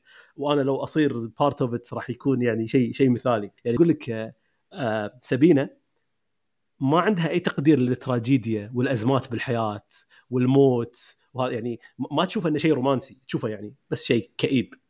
بس هو كان يشوفه أنه بطولة وشجاعة وأن التراجيديا جزء من الجمال وشي عرفت؟ فهذه اللحظه اللي أول شيء فرانس شخصية حدها naive اللي صيدة صيدة. يطالع بالضبط يعني حده ساذج بشكل مو طبيعي. تعرف اللي أنا قاعد أقرأ القصة ويقول هذا صيدة. أنا مو بس هذا شيء ثاني بفرانز ضحكني. يعني أحس فرانز هو الشخصيه اللي يبي يصير مثالي بعين الناس هو يبي يقتنع إنه هو فل أخلاقي بشكل مبالغ فيه يعني إذا توماس شخص سرسري ففرانز حتى السرسرة مالته يبي يحطها بإطار إنها نضال عرفت؟ لما كان يخون زوجته إنه أنا بروح أقول لها إني أخونك okay fair enough روح أقول لها بتخونك بس إنه كان يبي يشوف روحه بطل بهاللحظة أو يبي يشوف روحه بحالة تراجيديا مع زوجته إنه تيي وتقول له شلون خنتني وإنه هو يتأسف وإنه هو إنسان صح. نبيل بزيادة بس حبيبي أنت إنسان بس كنت زبالة بهاللحظة و move on يعني تقبل إنك أنت إنسان زبالة. هو يبي يعيش بحاله كان زبالة بمبادئ. متعالية. زبالة إيه بمبادئ. إن لا أنا ما أسويها بنفس المدينة نروح مدينة ثانية. بالضبط. يعني ونخون هنا. شلون اشارك يعني فراشي بنفس اليوم مع يعني بنتين هو معطي نفسه رمزية عالية معطي نفسه هالة وقيمه شيء وترى يعني تشيل فرانس من الحسبة ترى تقدر تشيل فرانس وتحط وايد من اليساريين الحاليين عندنا بالمجتمعات يعني إحنا حتى لو إحنا عندنا توجه يساري ما نقدر ما يعني ننتقد يعني الغباء اليساري بفكرة السوشياليزم أو الشيوعية. يعني تجارب الناس مع الشيوعية والمكتوبة والمذكورة تاريخيا من تقراها يعني تفكر إنه شلون هذه الفكرة السيئة تبي تحولها فكرة زينة؟ يعني فكرة من فكره الكتاب إنه يا أخي هذيل الناس السذج اللي مصدقين ان الشيوعية شيء زين. هل هذيل يعني مشاركين بالجريمة اللي صارت؟ ولا هم يعني بس يعني ناس زينة يعني؟ إيش رأيك أنت بهالموضوع يعني؟ الناس السذج اللي كانوا مصدقين بالشيوعية وكانوا آه. يدافعون عن النظام هل هم جزء من الجريمة؟ آه، ولا يعني؟ أوكي خلينا ناخذها بمثال يناقض كلام الكتاب. بس أنا أشوف الشيوعي الأول مو مجرم. بس الشيوعي الثاني مجرم. يعني فاهم علي؟ يعني أول واحد كان مقتنع إن إحنا نقدر نحل المشاكل إذا وصلنا لدولة يوتوبية يسولف عنها كارل ماركس. لو كنت أنت أول شخص يفكر كذي okay fair enough يعني أنت ما عندك تجربة ثانية ما في تجربة بالتاريخ تقول لك وكذا. فاهم إنك التجربة بالتاريخ لها خصوصيتها. بس كمان يعني في مستوى من الخصوصية اللي بعدها تقول كم جريمة ارتكبت بنفس تحت نفس الذريعة. تحت نفس الذريعة إنه لا إحنا ما ندري إحنا عندنا نبي شيء ايديل إحنا نبي نوصل لجنة الماركسية. يعني أنا هذا هذا الشيء اللي أشوف إن الناس فيه مذنبين. أول ناس يسوونه مو مذنبين بس ثاني ناس يسوونه مذنبين. يعني لما آه، هو يقول من يعتقد أن معسكر شيوع شيوعي أوروبا الوسطى هم مجموعة من المجرمين فهو يتغاضى عن الحقيقة البسيطة في المعسكرات الإجرامية لم تصنع. إلا من؟ شنو؟ من المجرمين لكنها صنعت من المتحمسين بالضبط. انها إي بالضبط. إنها صنعت من ناس متحمسين. أقصد إنه okay أول واحد كان مو مجرم وكان متحمس ومو فاهم شو السالفة بس أنت عندك 900 مثال بالتاريخ آه مو راضي تتقبل حقيقته. يعني أنا الحين قاعد أحاول أدور ال quote مو لاقي. بس في واحد من ال quotes هم عجيب اللي يتكلم فيه إنه لما هم راحوا كمبوديا وكانوا يسوون ال march إنه حتى لما يشوفون مساوئ الخط الروسي مثلا أو خط الاتحاد السوفيتي في بعض القضايا كانوا ما يقدرون ما يجرؤون الشخص ما يفرضل إنه يطلع ويقول أنا عايشت هالشيء وأنا بنتقده. لازم يعيد التعريف يعني يقول لا الشيوعية ما تمثل الاتحاد السوفيتي الاتحاد السوفيتي ما طبق الشيوعيه بحذافيرها الشيوعية لها معاني أخرى. إي وفي مقطع بعد بعد المسيرة اللي يسوونها لكمبوديا طبعا كمبوديا تسحب عليهم إن أنتم تبون ردوا ردوا كذي هني يحط لك يعني اليساري المعاصر عرفت؟ اللي هو عايش بدولة رأسمالية وعايش بنعيم الرأسمالية من فوق لتحت. بعدين يجي وين؟ يجي عند ال... يعني بعد النضال الشيوعي ماله هو لما ردوا الفندق شنو سووا؟ في جزء منهم راحوا يعني sightseeing راحوا سياحة بالدولة. فهو هني يحط لك إنه هذه ترى هذه ترى هذه الشيوعية مالتكم الحين. إن أنت تيون ما, ما عشتوا شيوعية ولا سويتوا شيء شيوعي بحياتكم كلها. بس إن فكرة النضال شيوعي إذا بالضبط بالضبط لما قال إن اليسارية هي the grand march هذه يعني المفروض تنكتب على الطوفة شي عرفت؟ اليسارية هي مو الشيوعية هي the grand march إحنا بس نبي نحس إن إحنا جزء من شيء إيجابي أكبر بس. ما هو هذا الموضوع اللي بيحس بشيء إيجابي أكبر. يعني أنا اللحظة هذه متى حسستني؟ لما رجع وقام يتحسف على حياته مع حبيبته الطالبة هذه أم نظارات. يعني هاللحظة تبين لك السخافة اللي هو كان يبيها يعني بدل ما يركز على حياته وتجاربه والأشياء اللي عنده والبريفليجز اللي عندها عشان يفيد فيها العالم قرر إنه يروح يسوي شيء أبعد ما يكون عن حياته بس عشان يحس إنه له قيمة. اخر شيء استوعب إن القيمة هني موجودة وخسر كل هالقيمة لأنه راح حط روحه بمكان خايس. يعني أصلا أصلا لما ننطق يعني كانت لحظة مضحكة كانت نفس فكرة الشيوعية هذه. أنا سبينة قالت عني إني مجسم وقوي فبروح أطاقق مع اوادم جاي يطقونه ويذبحونه ويذبحونه يعني. كمان أص... اصيد شخصية بتاريخ الكتب كلها. هذا فرانس. وآخر شيء أكثر واحدة كرهها بحياته تقول انه ردي بعد يلا اخذ آه إيه. كانت لحظة عشان كذي عشان كذي أنا حبيت نهايته. حبيت نهايته وايد لأن يعني إنسان بهذا الغباء بهالغباء والسذاجة يستاهل الحلو إنه في الغباء والسذاجة وهو دكتور بالجامعة. إنه ما هو يعني واحد كذي لا هو واحد يقرا بالنظريات الماركسية وشاق روحه شق يبي يعرف يعطي لكتشرز ودنيا لا يعني آه، أنا خليني أقول لك مثال. أوكي الحين ذكرت شنو كان طالب بالي. شفت هذا موضوع إني أرد أقيس حياتي؟ يعني إحنا مسولفين عن يوسا من قبل. أنا من الأشياء اللي أحترمها جدا بيوسا جدا. يخليه من أكثر الكتاب اللي أحترمهم. يوسا حاليا شخص مو يساري. okay بتقول لي هو إنسان منتفع. مش يوسا كان يساري ذباح. كاتب يكتب بال underground حق اليساريين. يوم قعد مع كاسترو بنفسه مو أنت الحين تي تسولف لي عن كاسترو وهذولي. يوم قعد مع كاسترو بنفسه وكان يطلب له petitions إنه يشيل سجناء الرأي من ديرته ذاك الوقت وشاف تعامله معاه والقباحة وصار بالصحفيين هناك. كان يغير توجهاته. قال أنا استوعبت. الحين شوف lectures اته استوعبت إن اليسار إن أنا ما ابي اكون جزء من اليسار هذا. ميلان كونديرا. ميلان كونديرا ليش طلع ودش بعزلة وقاعد بفرنسا؟ لنفس الأسباب. ولنفس الأسباب اللي قاعد ينتقد فيها الشيوعية. أقصد إنه الآن مو مشكلتي إن في آه، نوع من social reforms تقدر تصير حق العالم تحسنه. ما في إشكال في هالشيء. بس حالة التحول ل kitsch على اختزال الفكرة بجملة وبشيء إحنا ما راح نتخلى عنه لو شنو. هي هي مو هذه. أنا بس أبي أفهم ليش الناس عندها إن إحنا لازم ننتمي للجماعة عشان نحس لنفسنا قيمة معينة؟ أنت ليش لازم تكون جزء من شيء أكبر؟ أنت خلاص صير مثل ما أنت وخلاص. يعني منو بالعالم استفاد من إنه كان من شيء أكبر؟ يمكن حتى بوينت واحد بالمية من المجموعة هذه مستفيد من هالانتماء الغبي. أنت ما استفدت. أنت مو مستفيد أساسا من هالجماعات فأنت ليش تروح وتضحي بشغلات حلوة بحياتك؟ وتضحي بحياتك بكبرها عشان فكرة سخيفة نفس الجماعة يعني. أيوة. أنا أفهم إذا أنت هذه الجماعة كانت قاعد تحمي وجودك يعني مثلا أنا أفهم الوطنية. لأن م. إذا كانت الوطنية جزء قاعد يحمي وجودك فأنت لازم تحمي الوطنية وتكون شخص وطني. لكن نتخيل يعني أن أنت بوطن ما يقدرك. يعني أحد الأوطان يعني اللي كانت فيها مشاكل يعني. والوطن هذا ما يعني ما يشوفك شيء. وعنده لو انت تختفي باكر ما يخسر شيء. فسر لي انت ليش تصير وطني بهالوطن. مو لو تختفي باكر ما راح مو مهم. هم أصلا اكتفلي يدورون عليك ويبونك تختفي. يعني يعني أنت شخصيتك لازم تخشها عشان تعيش وبنفس الوقت تروح تصير وطني. شنو مخك أنت؟ يعني ليش عندك هالوطنية الساذجة يعني لأبعد حد؟ ما أدري يعني. الانتماء للجماعة أنا أحس يعني ما أشوف إنه صح إن أنا أحط نفسي مع group يشاركوني مثلا قضية أو قضيتين وأنا أروح اقط نفسي وياهم و full support حق كل قضاياهم وكل ideas مالتهم.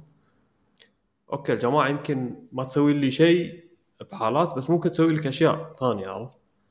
يعني أحس إن ال real change يجي من مجموعة كبيرة بالنهاية. أنت لما تيجي بتروح تصوت عشان هذا حقك مثلا السياسي الديمقراطي تروح تصوت آه لازم وايد ناس يروحوا يصوتون وياك على القضية عرفت؟ فأنت لازم حتى الصوت مالك لما يوصل أحد لازم مجموعة كبيرة يتفقون بالقضايا مالتك عشان يوصلون حق هذا. في بعض القضايا لازم في حزب لازم في مجموعة كبيرة. okay خل أتفق وياك بشيء وخل آه أختلف يعني... خل خل خل أبين وين ال subtle difference أنا أتفق وياك إن عشان تغير أي قضية أو أي فكرة أو هذا تقدر تجتمع على فكرة بس هي أنت تجتمع على فكرة هذه ولازم يكون عندك ال capacity إنك تكون أنت كجزء إذا أنت دخلت بأي جماعة أو أي فكرة قاعد تدافع عنها لازم تقدر تحافظ على ال individuality على قدرتك الفردية بالنقد قدرتك الفردية على النقد داخل الجماعة هذه. ال ال يعني أنا في جملة الحين أستحضرها من الكاتبة مالت مسلسل Unorthodox تتكلم عن حياتها كانت هي جزء من الجماعة الحسيديه اللي هي ال Orthodox Jews اللي هم الجماعه الأصولية اليهودية اللي عايشة في في قرن آخر يعني في في هذا وشلون ضغطوا عليها بحياتها وهي طلعت منهم. فسألوها سألتها واحدة بمقابله دزيت لكم إياها اللي هي سألتها آه، هل حاشك آه، يعني في ناس يعيشوا أعراض بعد ما يطلعون من جماعة دينية متطرفة إن آه، عندهم أعراض أو traumas تصير بسببها. فهي قالت لا أنا ما حسيتني trauma من من الدين أو علاقتي مع الدين بس. أنا حسيتني trauma من فكرة الجماعات أنا أصلا صرت ما أقدر أنتمي لحزب كتاب. الفكرة هي مو إن تقول أنا دائما أخاف لو شنو أي جماعة أقرب عليها بشكل كبير أوصل لمكان فيها ما يسعني إني أحافظ على فردانيتي وقدرتي على النقد وقدرتي هذا هذه أكبر أسباب ليش كونديرا نفسه آه، طلع من الحزب الشيوعي. هو لما حس إن ال individuality مالته قاعد تنتهي. لا هذه سالفة لا تقولها لا تنتقدنا بهالطريقة لا تقول هالسالفه عشان إحنا شكلنا كجماعة ضد الجماعة الثانية. وخليني أقول لك الإشكال الثاني أنت الحين كلامك حلو إذا إحنا قاعد نتنافس على قضية معينة وقاعد نطلع عشانها ما في لها إشكال. هي الإشكال إن في blurry line الناس ما تستوعبه إن هالشيء يدخل يقوم يدش بهويتها. يعني في وايد ناس تدش الحزب الشيوعي أو نفس هذا الحبيب. آه، فرانس. شخصيات they're striving قاعد ينافسون عشان يدورون قضية بحياتهم. وهم ما يحتاجون القضية هذه. يعني مثلا شخص يحتاج يتحرك لأسباب socialist بدولة حيل capitalist شيء مفهوم. شيء مفهوم. يعني أنت عندك مثلا الفقر عالي مثلا في ال اي لازم الحكومة تي تتدخل تسوي بعض ال reforms I get ليش؟ حتى لو أنا أختلف مع الحزب الشيوعي كفكرة ماكو مشكلة تتنافس على القضية. هي مشكلتها إن الناس ما تي بس عشان قضية. هي تي محملة باني أنا بكون جزء من هالجماعة. تي محملة إني أنا بلقى مكان أقدر أتكلم فيه بأفكاري وأحس إني I relate وهذا. ال relation هذا مع الناس المفروض يكون relation شخصي ما المفروض يكون relation هوياتي كذي عام. إحنا عرب. في إحنا غرب. إحنا شيوعيين what وفي صفة دائما تصير بهالجماعات انه لما يصير حدث يتلفت يمين يسار يشوف ردة الفعل مالته شنو المفروض تكون. فهذه يعني يعني مثل ما تقول دلالة سيئة عند الواحد لما أنت تنطر ردة فعل اللي حوالينك عشان تكون عندك ردة فعل فأنت هني يعني مو بس غصت بالجماعة أنت ضيعت نفسك. فهذه ردة الفعل الغريبة اللي تصير من سواء قوانين بالمجتمع من سواء يعني أحداث اللي هو. لكن إنك أنت تنطر ردة فعل الجماعة عشان أنت يكون عندك ردة فعل أنا ما أقول ان تقول تسمع آراء الناس هذه شغلة ثانية. أنا أتكلم عن رده فعل يعني سواء كانت استنكار أو يعني مثل ما تقول إشادة. هذه يعني يبقى خل خل أعطي مثال بسيط. خلينا نعطي مثال بسيط حيل. الحين إحنا بالكويت. عندنا هذه سالفة منع الاختلاط اللي هبوا فيها آخر فترة. ندري إنها قاعد تضرر الطلبة صح؟ كل الطلبة طالعين يقول لك حبيبي إحنا مشكلة عندنا بالجداول. كلام واضح. هل في الناس اللي قاعد تنتمي لجماعات الجماعة هذه فكرها يح... عندهم فكر لسبب ما إن الاختلاط شيء إحنا راح نمنعه بأقوى الطرق. هل يتجرأ شخص من هالجماعات إنه يقول والله شوفوا حتى لو أنا عندي هالعقيدة ترى في شيء قاعد يضر الطلبة ويطلع يتجرأ على الجماعة ويقول لهم ترى الجماعة هذه غلطانة يا الربع. ولا والصراحة هو عليه دور مو إنه بس يقول عنهم داخليا لا لازم يطلع برا ويقول. إذا هو صدق مؤمن بهالشيء خصوصا إنه قاعد يضر ناس بشكل مباشر. هذه مشكلة الهوية الجماعية إنها تصير جزء من الهوية. يعني أنت لما لما تي تقول لهم زين أنا معاكم بأفكار وايد بس أنا أشوف الاختلاط بهالزاوية it's fair يعني قاعد يأخر الطلبه وكذا. الناس ما راح تقول له اي خلاص يلا أنت جزء منه الهوية مو كذي الهوية هي مركبة هي فيها ضغط مباشر إن هويتك تصير جزء منه. أنت ما يصير تعارضنا. إذا عارضتنا بشكل بالقطاع العام راح نحيدك من كل مكان. فهذا هي مشكلة الجماعة. لا هو يعني هذا هذه حالة وايد صعبة أنا احسها أن أنت بالنهاية في وايد قضايا تبلش كقضية تكون تكون جماعة مساندة لهالقضية. لما يوصلون إلى مكان اللي هم يبونه القضايا تختلف أنت راح تختلف مع وايد قضايا منها. صح في ناس وايد تغوص مع ال... خلينا نقول الذوب بالجماعة هذه وتشكل هويتها على الجماعة.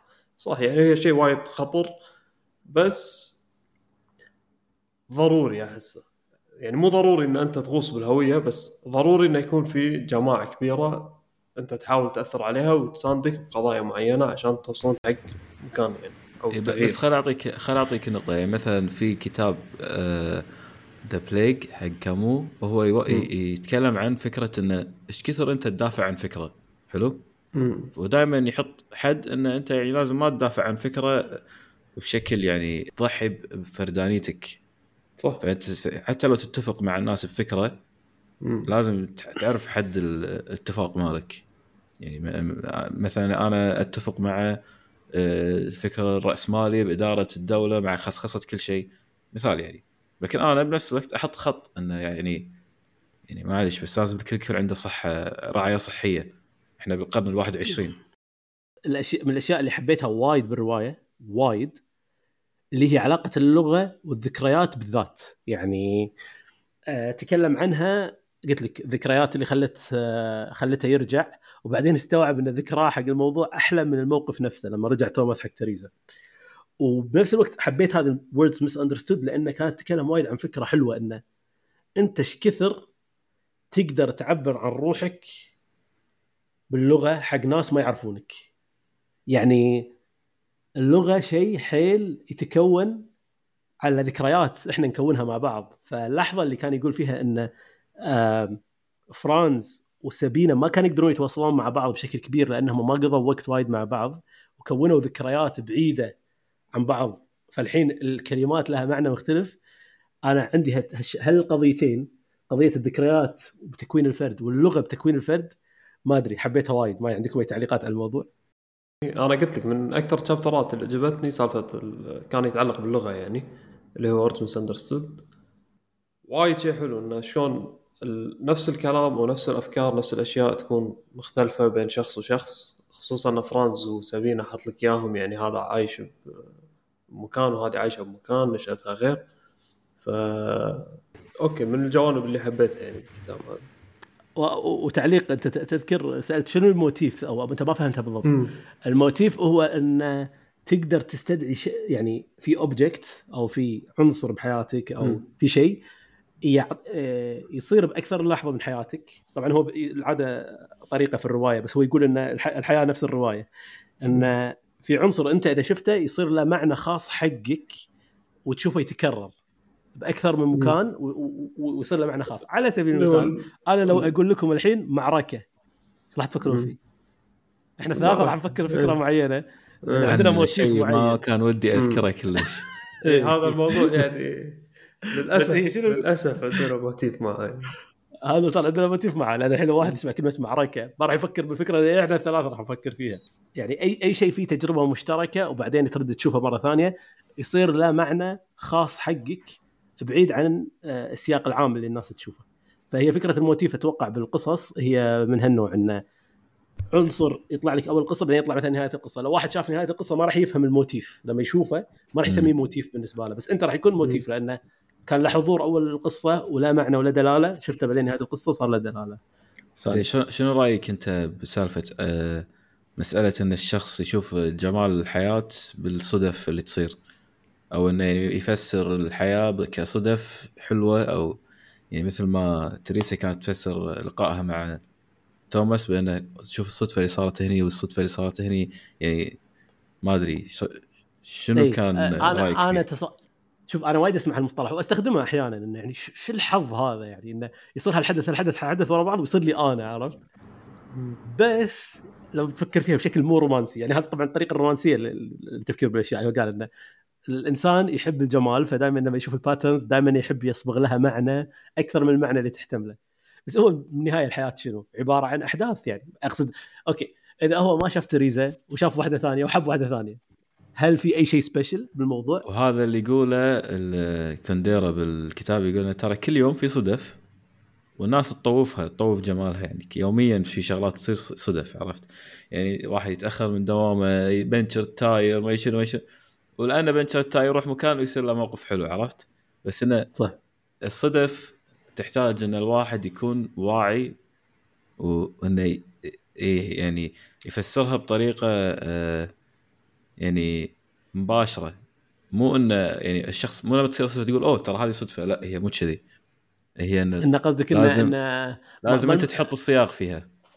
امم إن قصدك إنه ما تحمل الحالة أكثر ما تحتمل. يعني مثلا أنت طلع لك رقم ثلاثة مو رقم ثلاثة له معنى خاص راح يخلي حياتك positive لأن في مجموعة هي سوت لازم يطلع لك رقم. لا تربطها هي سوت كذي القصة إيه إنك ما تربطها بالقدر. اي بس هو يعني أغلب الناس يفسرون حياتهم إنه في إقدار يعني موجودة فهم يعني يربطون الأقدار بالصدف بطريقة غريبة. اي بالضبط. يعني مثلا والله صدفة أنا رحت نفس الجامعة اللي راح لها فلان وتعرفت عليه. لا مو صدفة أنتم يعني متخرجين طلعتوا دفعة. لا هي هي هي, هي, هي صدفة المواليد. هي صدفة بس ما لها معنى intrinsic معنى شنو؟ الحين أنتم الثلاثه صرتوا ربعي لأن إحنا ارتقينا بجامعة وصارت عدة مواقف وصرنا إحنا close friends وصار عندنا هذا. بس هالشيء كان ممكن يصير بطريقه ثانية مع أشخاص ثانيين. يعني فاهم؟ هي هي هي هي, هي مو إنها مو صدفة هي صدفة لأن هي صدفة من مجموعة الاحتمالات الموجودة. بس هذه ما لها معنى جوهري defines حياتك. إذا ما صار هالشيء حياتك كانت راح تصير بدون معنى وحياتك يعني أو إذا هاي صار هذا اللي خلى حق حياتك معنى. كان في ارجع حق تريسا طلع لك الاوتكم ارجع حق تريسا تريسا فسرت لقائها مع توماس إنه صارت ست صدف عشان يعني صدف حلوة عشان هم يلتقون. زين ليش يعني أنا أتوقع إن هي لو تبي تحسب الصدف تقدر توصل حق 100 بالحدث هذا عرفت؟ مليار. من أول إيه عرفت؟ بس ستة رقم زين كان حقها لأن ستة ربط ربطته بصدفة ثانية. يعني إيه تدري يعني هو الصياغه اللي الواحد حطه بيومه سوى يومه حلو. والله بيتهوفن اشتغل بنفسه عنده كتاب. تدري أتذكر؟ أتذكر يعني بهالسوالف فيلم ذا لوبستر اللي إيش كثر كانوا يحاولون يربطون نفسهم ببعض. عشان يعني بس يدشون بعلاقه اخرتها يعني.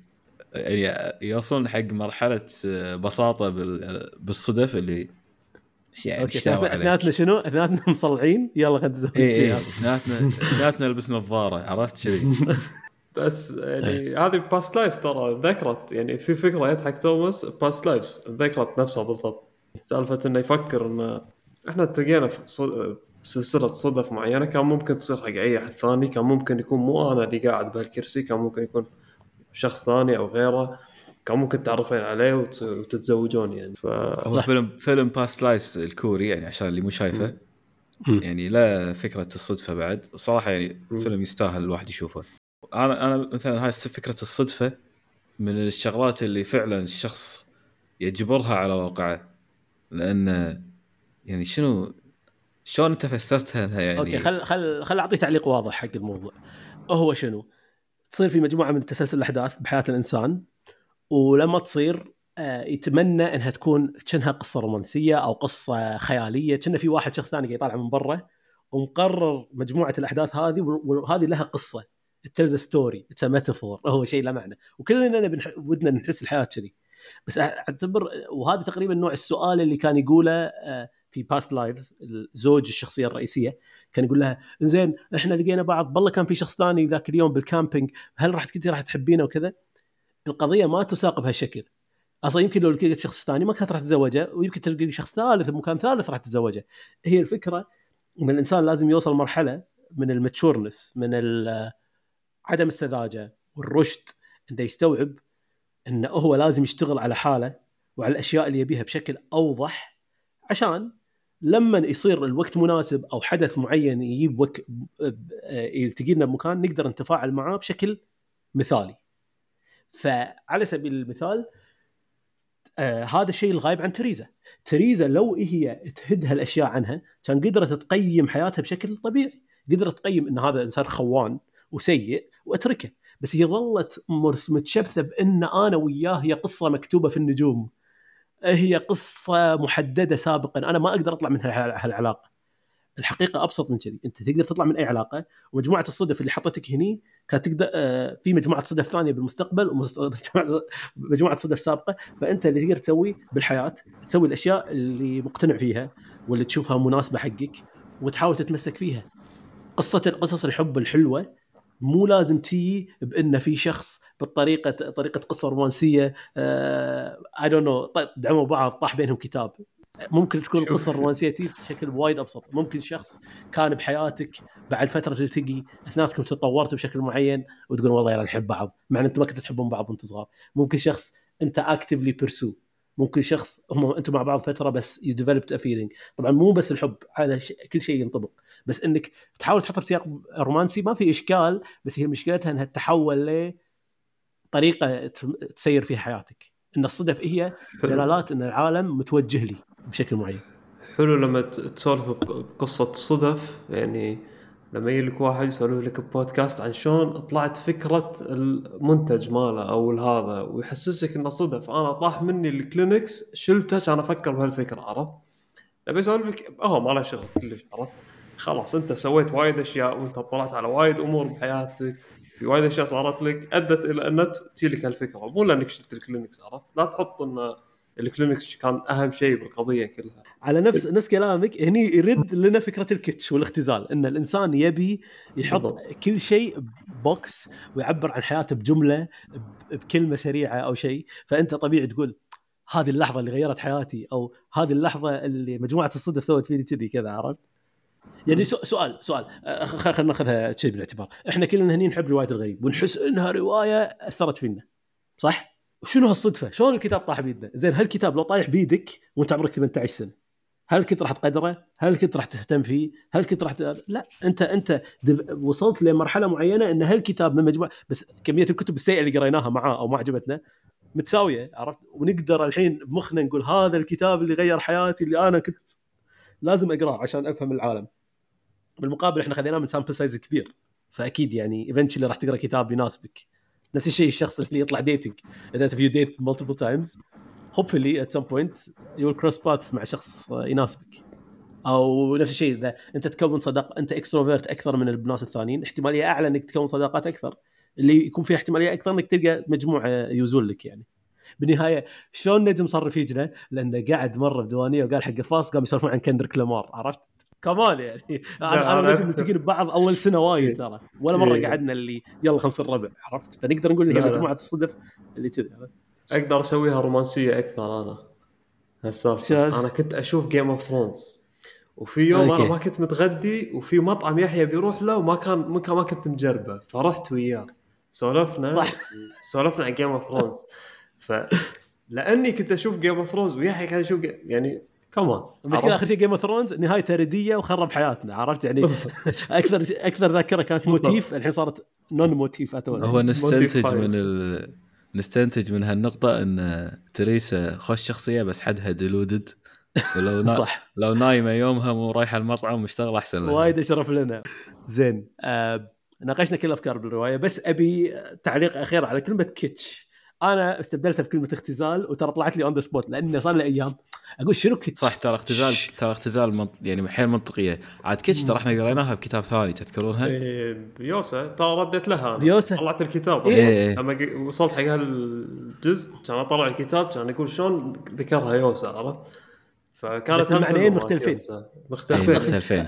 for some reason الاستخدام اللغوي اللي هو هني يتكلم عنه شلون اللغة تقدر تستخدم أكثر من طريقة صارت هني بهاللحظة إن يوسا استخدمها ب kitsch كمعنى إنه يكون في شيء موجود الناس كلها تشوفه popular وما له أي قيمة بس خلاص يعني it's fine هني kitsch طبعا لها نفس هال layer بس هو كان يحاول يستخدم معناها الأصلي بالألماني. قال معناها انه آه تغليف الحدث من أي من كل شيء سلبي شيء كذي بهالمعنى إنه إيه؟ يشوف كل شيء إيجابي بالحدث أو بالموقف م. أو بالحالة صح؟ اي تطلع شيء بصورة الجمالية أكثر تحاول تشيل الأشياء الخايسة بالموضوع أو يعني أيه. تختزل شيء خايس بنقطة جمالية تجملها شوي عرفت؟ أنت يعني مثل ما كانت تكرهها سبين تختزل شيء له جوانب وايد بجانب واحد حلو وتجمله فهذه كانت مشكلتها مع ال... ال kitsch motif أنا ترى ما صدت يعني يعني لو قال الكتاب كله يمكن motif أقل كلمة ج... ركزت عليها. كم... يعني مثلا عندي بالعربي مكتوبة motif تنكتب motif ما لها ترجمة. اي مثلا كلمة compassion اللي تكلم عنها نجم هذه كانت وايد قوية. يعني لما تتكلم عن الكلمة بطريقة انه شنو الاختلاف بالمعنى حق كلمة compassion عند ناس يعني يستخدمون نفس الكلمة. فهو شرح compassion توماس وتريسا بشكل مختلف عن compassion أي أحد ثاني. أنا عندي سؤال الحين. أوكي. هل راح تقرون حق كنديرا زيادة ولا لا؟ أبصم بالعشر راح اقرا له زيادة. بالضبط. أنا, أنا ت... وايد حبيته. يعني الكتاب نفسه مو جوي بس. كتاب من الكتب القليلة اللي أنا قلت لك أقول لكم صار لي أيام أتحلم بالجمل. يعني أنا ما قاعد أتحلم بأشكال مو بصور.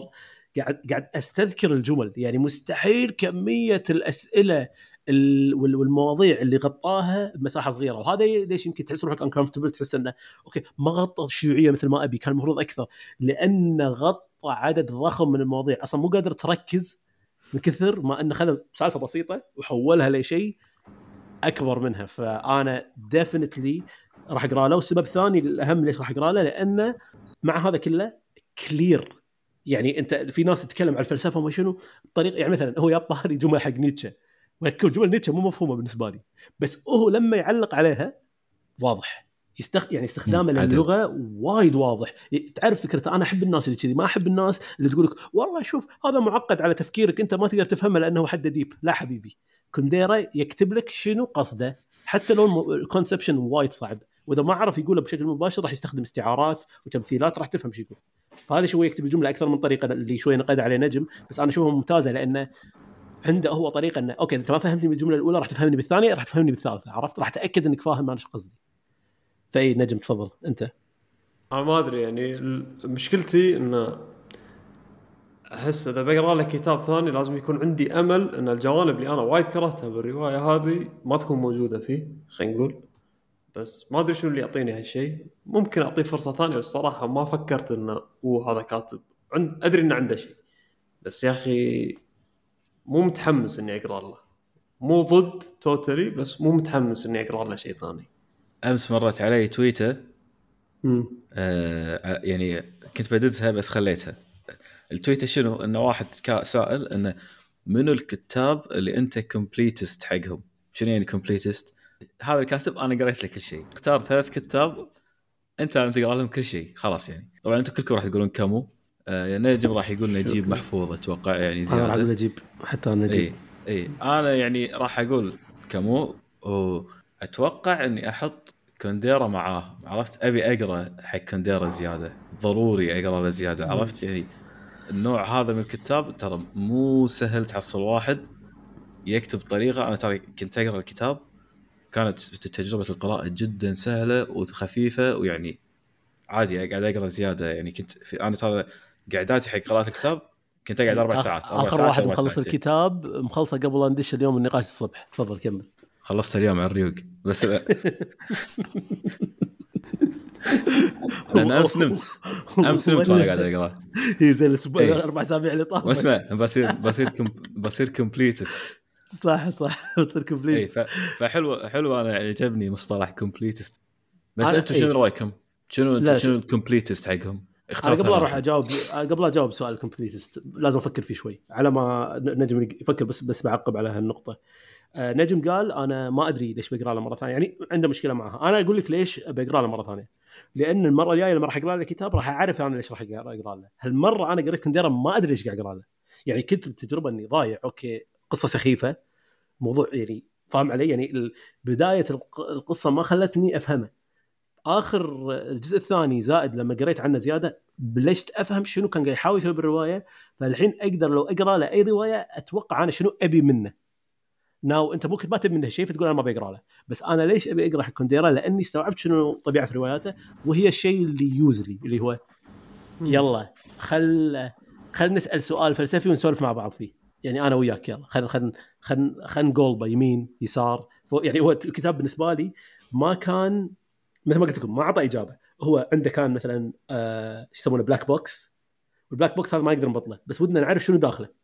فهو شنو قام يسوي بالكتاب؟ يلفه يجري يحطه على عربانة يسرعه يحطه بجهاز يحاول يقيس الضغط اللي فيه يحاول يقيس كهرباء. أوكي اللي قاعد أقوله عبيط بس أقصد فاهم علي؟ هو مو قادر يعرف شنو داخل ال box. إحنا قاعد نتعامل مع black box اللي هو الوجود. يعني أنت قاعد تقول قاعد يحاول يقيس من كل طريقة. يحاول يقيس الشيء على أدوات عنده. بالضبط. بس هو بالنهاية ما يقدر يعرف شنو هو بالضبط. هو يقدر على قياسه هو الشخصي بس. اي وهو نفسه قالها. يقول لك يعني أنا أنا إجابة الأسئلة هذه أنا أدري إنها ما لها إجابة. بس let's go together ونحاول ان يلا خلينا نلعب. خلينا نلعب. فأنا صراحة كنديرا style ـي حبيته صراحة. إذا بقرأ كتاب أبي أقرأ كتاب كذي عرفت؟ ما أبي يعني يا أخي الأفلام أقدر أشوف فيلم. أنا دائما مشكلتي هذه مع الكتب ترى. قصتك حلوة أقدر أشوفها فيلم. عرفت؟ أوكي تقول لي أنت لا ما يصير مش أوكي. في أفلام حلوة أقدر يعني خفيفة وأشوف جمالية أكثر بال يعني الشيء البصري. بس لما أقرأ كتاب أبي أقرأ شيء إنه أوقف أقعد أفكر فيه. هذا كتاب كتاب. العنوان فكرت فيه. على طاري الأفلام. الكتاب هذا ترى مصور فيلم. وكان ودي اشوفه بس قررت ما اشوفه لأنه صدق هذا كتاب رواية. يعني أقصد هذا موضوع رواية هذا مو موضوع فيلم. إني أشوف شخص يقعد يصير في voice over يقعد يفكر 24 ساعة is not what he it wasn't what he was going for هذا مو كان الشيء اللي كان قاعد يحاول يقوله بالكتاب. هو مو قاعد يحاول يمثل لك الموضوع ولا قاعد يحاول يخليك تشوف تمثيل الممثل ولا يبيك تشوف الموضوع البصري. هو أصلا لو بإيده يعني ما عليه يمكن قاعد أبالغ بالرومانسية بس لو بإيد كونديرا حتى ما يستخدم كلمات. يبيك تروح معاه رحلة وجودية شي عرفت اللي؟ خلينا نتأمل بالعالم. وده يشيل كل الكونستراكشنز هذه. يعني لما هو يتكلم عن اللغة كأنه يقول لك أنا ودي حتى اللغة مو موجودة ودي أقول لك فكرة الكلمات مو قادرة تعبر عنها تماما. فشنو اللي قاعد أحاول أوصله؟ إن حتى الفيلم قاعد يضيق منظور الرواية. فكنت كنت قاعد أفكر اشوفها ولا لا بس الجزء اللي قاعد يخليني ما اشوفه إنه أحس راح يركزون على الجانب البصري إيه انه أوه علاقات جنسية وما شنو بس ترى هو مو عن هالموضوع ولا هو حتى عن الشخصيات هذه ولا عن التمثيل. بالضبط أنت جبتها إن الكتاب لازم يكون كذي عرفت؟ لازم يكون فكرة الكتاب إنه يشرح لك الشغلات اللي الصورة ما تقدر توصل لك إياها أو النظرة البصرية اللي يعني الفيلم ما يقدر يشرح لك اياه وهذه هي سالفة إنه يسولف لك عن الشخصية ويشرح لك حالتها. هذه موجودة بالكتاب بشكل حلو. بس ما راح تنحط لك بفيلم. الفيلم يعني ما فيها يعني البلاغة الفيلم ضرورته يحط لك الليميتيشن مال القضايا هذه. يعني خلاص راح يصير في تصور مخرج مبالغ فيه حق الأفكار هذه. كونديرا أصلا وايد كان ضد الفيلم وقال بعدها إنه ما راح يخلي أفلامه آه، كتبه تتمثل يعني وتصير أفلام. آه، ممكن من هالجوانب هذه بس أنا مشكلتي مع هالسالفة بالذات يا أخي آه، ليش انت أي كاتب ثاني في أفكار معينة راح يحط لك شخصية بالكتاب؟ الشخصية هذه تمثل أفكار الكاتب نفسه عرفت؟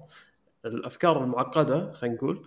أنت كتبت لي إياها صح؟ كان ممكن شخصية بالكتاب تقول هالأفكار هذه. اللي أنت كتبتها وطلعتني برا جو الشخصيات وسويت لي شخصيات وقصة بلوت ما أهتم فيه. كتاب ثانيين سووها ببلوت أحسن. يابوا لك شخصيات أفضل وحطوا الأفكار مالتهم خلال شخصياتهم. وقدروا خلال شخصياتهم يوصلون لك الفكرة اللي هم يبون يوصلونها عرفت؟ أنا هذه مشكلتي الأساسية معه مشكلتي الأساسية بأسلوب كتابته اللي يخليني أقول لك مخ الكاتب هذا في أشياء وايد حلوة. الأشياء اللي تكلمنا عنها الأفكار الوجودية وغيرها والأشياء اللي أوكي. هذا مخ أنت على قولتهم you to pick his brain خلينا نقول كنديرا. عرفت؟ تبي تاخذ منه أفكار تبي تسولف معاه بمواضيع. بس هل بهالطريقة هذه؟ ما أدري يا أخي ككتاب ما أدري شلون. امم زين منو ال completist أنت الحين قلت تبي القفاص يبي منه لستة ثلاث أسماء. عندك ثلاث أسماء؟ هو ما عطى ثلاث اسماء أصلا القفاص أنا عندي اسم واحد وش انت تقول أول بعدين أنا أقول أخر واحد. أنا أنا صدمتني ترى إنه ما قلت جابرييل ماركيز لأنه من الكتاب اللي قبل قلت إنه أبي أقرأ لهم أكثر يعني. بس توقعت إن هذا completist مالك أنت يعني بالذات غير كامل. شوف ثلاثة شوية ثلاثة شوية. بس خل خل نكون واضحين ثلاثة شوية. آه فعادي أحط زيادة بس خل أقول اللي on top of my head طبعا كامو يعني إحنا آه، طبالين كامو هذا شيء بالحسبه يعني. يعني يعني. أنا نجيب وايد أحبه لأن نجيب آه، إحنا مسولفين فيها من قبل بس يسولف على كل القضايا العالمية. بالنسبة لي نجيب عنده شيئين يخلونه خيالي. أول شيء مستعد إنه يدش بكل المسائل الوجودية والعالمية ومشكلة الإنسان والفرد وبنفس الوقت لغة سلسة وسهلة و... وتقول إنه مني وفيني يعني. يعني حتى همومه ومشاكله أقرب لي من أي كاتب ثاني. فطبعا نجيب. ما توقعت حق كتاب أعطيه ثلاثة ونص مع إنه في كتب يمكن أعطيهم خمسات أو أربعات. يعني مثلا أنا أحب كتاب آه شو اسمه؟ آه كتاب حفلة التيس وايد وايد يعني وايد يمكن من أحلى الكتب اللي قريتها. still أحب يوسا حيل أفضله حتى على ماركيز. بس مفاجأة انه صدق كتاب معطيه ثلاثة ونص أو يمكن ثلاثة بس definitely كونديرا. أعتقد إني ابي أبي أقرأ اعماله لا أوكي. نجيب صدق وايد حلوة كتاباته يعني وممكن يكون completist حقي بس السؤال وايد مبكر علينا أنا بالنسبة لي. في وايد كتاب ما قرينا لهم. أحس يعني كم واحد من اللي قرينا لهم أبي اكون completist حقه ما أحس وايد. بس إذا على اللي أنا قاري لهم كامو نجيب ثالث ما أدري. خل أخرب عليك. قبل القفاص يقول رقم آه، من الثلاثة ملوته. آه شوية disappointed أنا بموراكامي مع كل كتاب أقرأه. استوعبت انه إيه. أوكي nice حلو كل شيء. بس يعني هذا كتاب مطارات. إيه. يعني شفت أنا. حملنا الكتاب معاني صح. أكثر من اللي تحمله. كتاب حاجة بسيطة عرفت؟ حلو يونس بس entertainment كتاب يا موراكامي أنا لو أنا ليش أقول لك إن إحنا too early لأن لو سألني السؤال قبل كم شهر كان قلت لك موراكامي عرفت؟ انه أبي أقرأ لك كل شيء أبي أخلص لك الكتب. لأن تحمست على طريقة كتابته وكذي. يعني entertaining بالنهاية كتابة بس ما أدري يعني الحين ما راح أقول لك موراكامي عرفت أنا ما عندي ثلاثة أنا عندي اثنين. أنا عندي بس كونديرا وكامو كامو. كونديرا يعني ليش ديسابوينتد باي جارسيا آخر كتاب. ماركيز اي آخر آخر كتاب حق ماركيز إيه حسيت انه هو عنده tone واحد. وشوي حسيت إنه أوكي أنا كم كتاب بقرأ حق نفس ال tone. عاد آه، حب في زمن الكوليرا أتوقع أردى من الاثنين اللي قريناهم فصدق ما أتوقع إنه ودك تقرأ لأنه إيه. عن قصة حب يده ويدته شيء كذي عرفت؟ يعني I don't think بنفس الأجواء فما أتوقع مشكلة إنه لما تقول completist لازم هو الشخص نفسه يكون يعني متعدد الأفكار أو عنده أكثر من شغلة يقدر يقولها. صح. ف... إيه. هذه شيء بعد يعني يصبح لصالح نجيب ترى إيه انه انه إن عنده أكثر من ستايل كتابة وأكثر من موضوع مسولف فيه. يعني قصة وهو سيناريست بعد كاتب وايد سيناريوهات ف He's willing to to do this فاي أنا أتمنى انه he lives up to the hype اللي هو دوستويفسكي لما نقرأ له eventually ما أدري متى بس أتمنى انه he lives up to the hype ويكون هذا شخص إحنا يعني راح نكون نبي نقرأ له كل شيء لأن هذا من الكتاب صح. يعني وايد ناس تقرأ لهم وايد كتب ويقول لك إن كتبهم مختلفة عن بعض وايد الأفكار اللي فيها مختلفة فأحس هذا واحد راح يكون يسوى I hope إن هذا يكون واحد يسوى ان نقرا له كل شيء عرفت؟ نقطة حلوة يعني في يمكن دوستويفسكي الكاتب اللي أنت ما قريت له شيء بس حس إنه يعني لازم تقرأ له كل شيء. 100% عنده شيء. اي هذه هذه أمس أنا قاعد أشوف لستة أفضل 100 كتاب عند بيترسون مع تحفظاتنا المليون على بيترسون. بس آه، قاعد أشوفه يمكن خمس ست كتب ورا بعض. دوستويفسكي دوستويفسكي عرفت اللي يرحم أمك شنو تبي نخلص كل كتب دوستويفسكي اي literally قاعد يقول لك اقرأ كل كتب دوستويفسكي هم إيه. شو اسمه اللي عندهم توجه روسي عندهم هذا الأخوة كارامازوف ما شنو يعني إيه. هو ميسي الكتب. إحنا بس هذا نزل عندنا خلاص. صح ما في. شايف هذا ليكس فريدمان لما يقول له يطالع شيء يقول له هل هو أحسن كتاب نزل؟ شيء ويضحكون اثنيناتهم إنه أي صدق يعني شنو في كتاب غيره أحسن. بس يعني بس ترى صدق ترى وايد من اللي يقولون يعني دوستويفسكي هم completist إيه. حقه يعني هو يعني لو, لو تاخذ ratio حق الناس اللي قرت حق واحد والناس اللي قرت كل كتبه دوستويفسكي أتوقع number 1 بهالشيء مع مع كم واحد. إيه، في ناس يعني أنا أعرفهم يقول يحبون هالجو.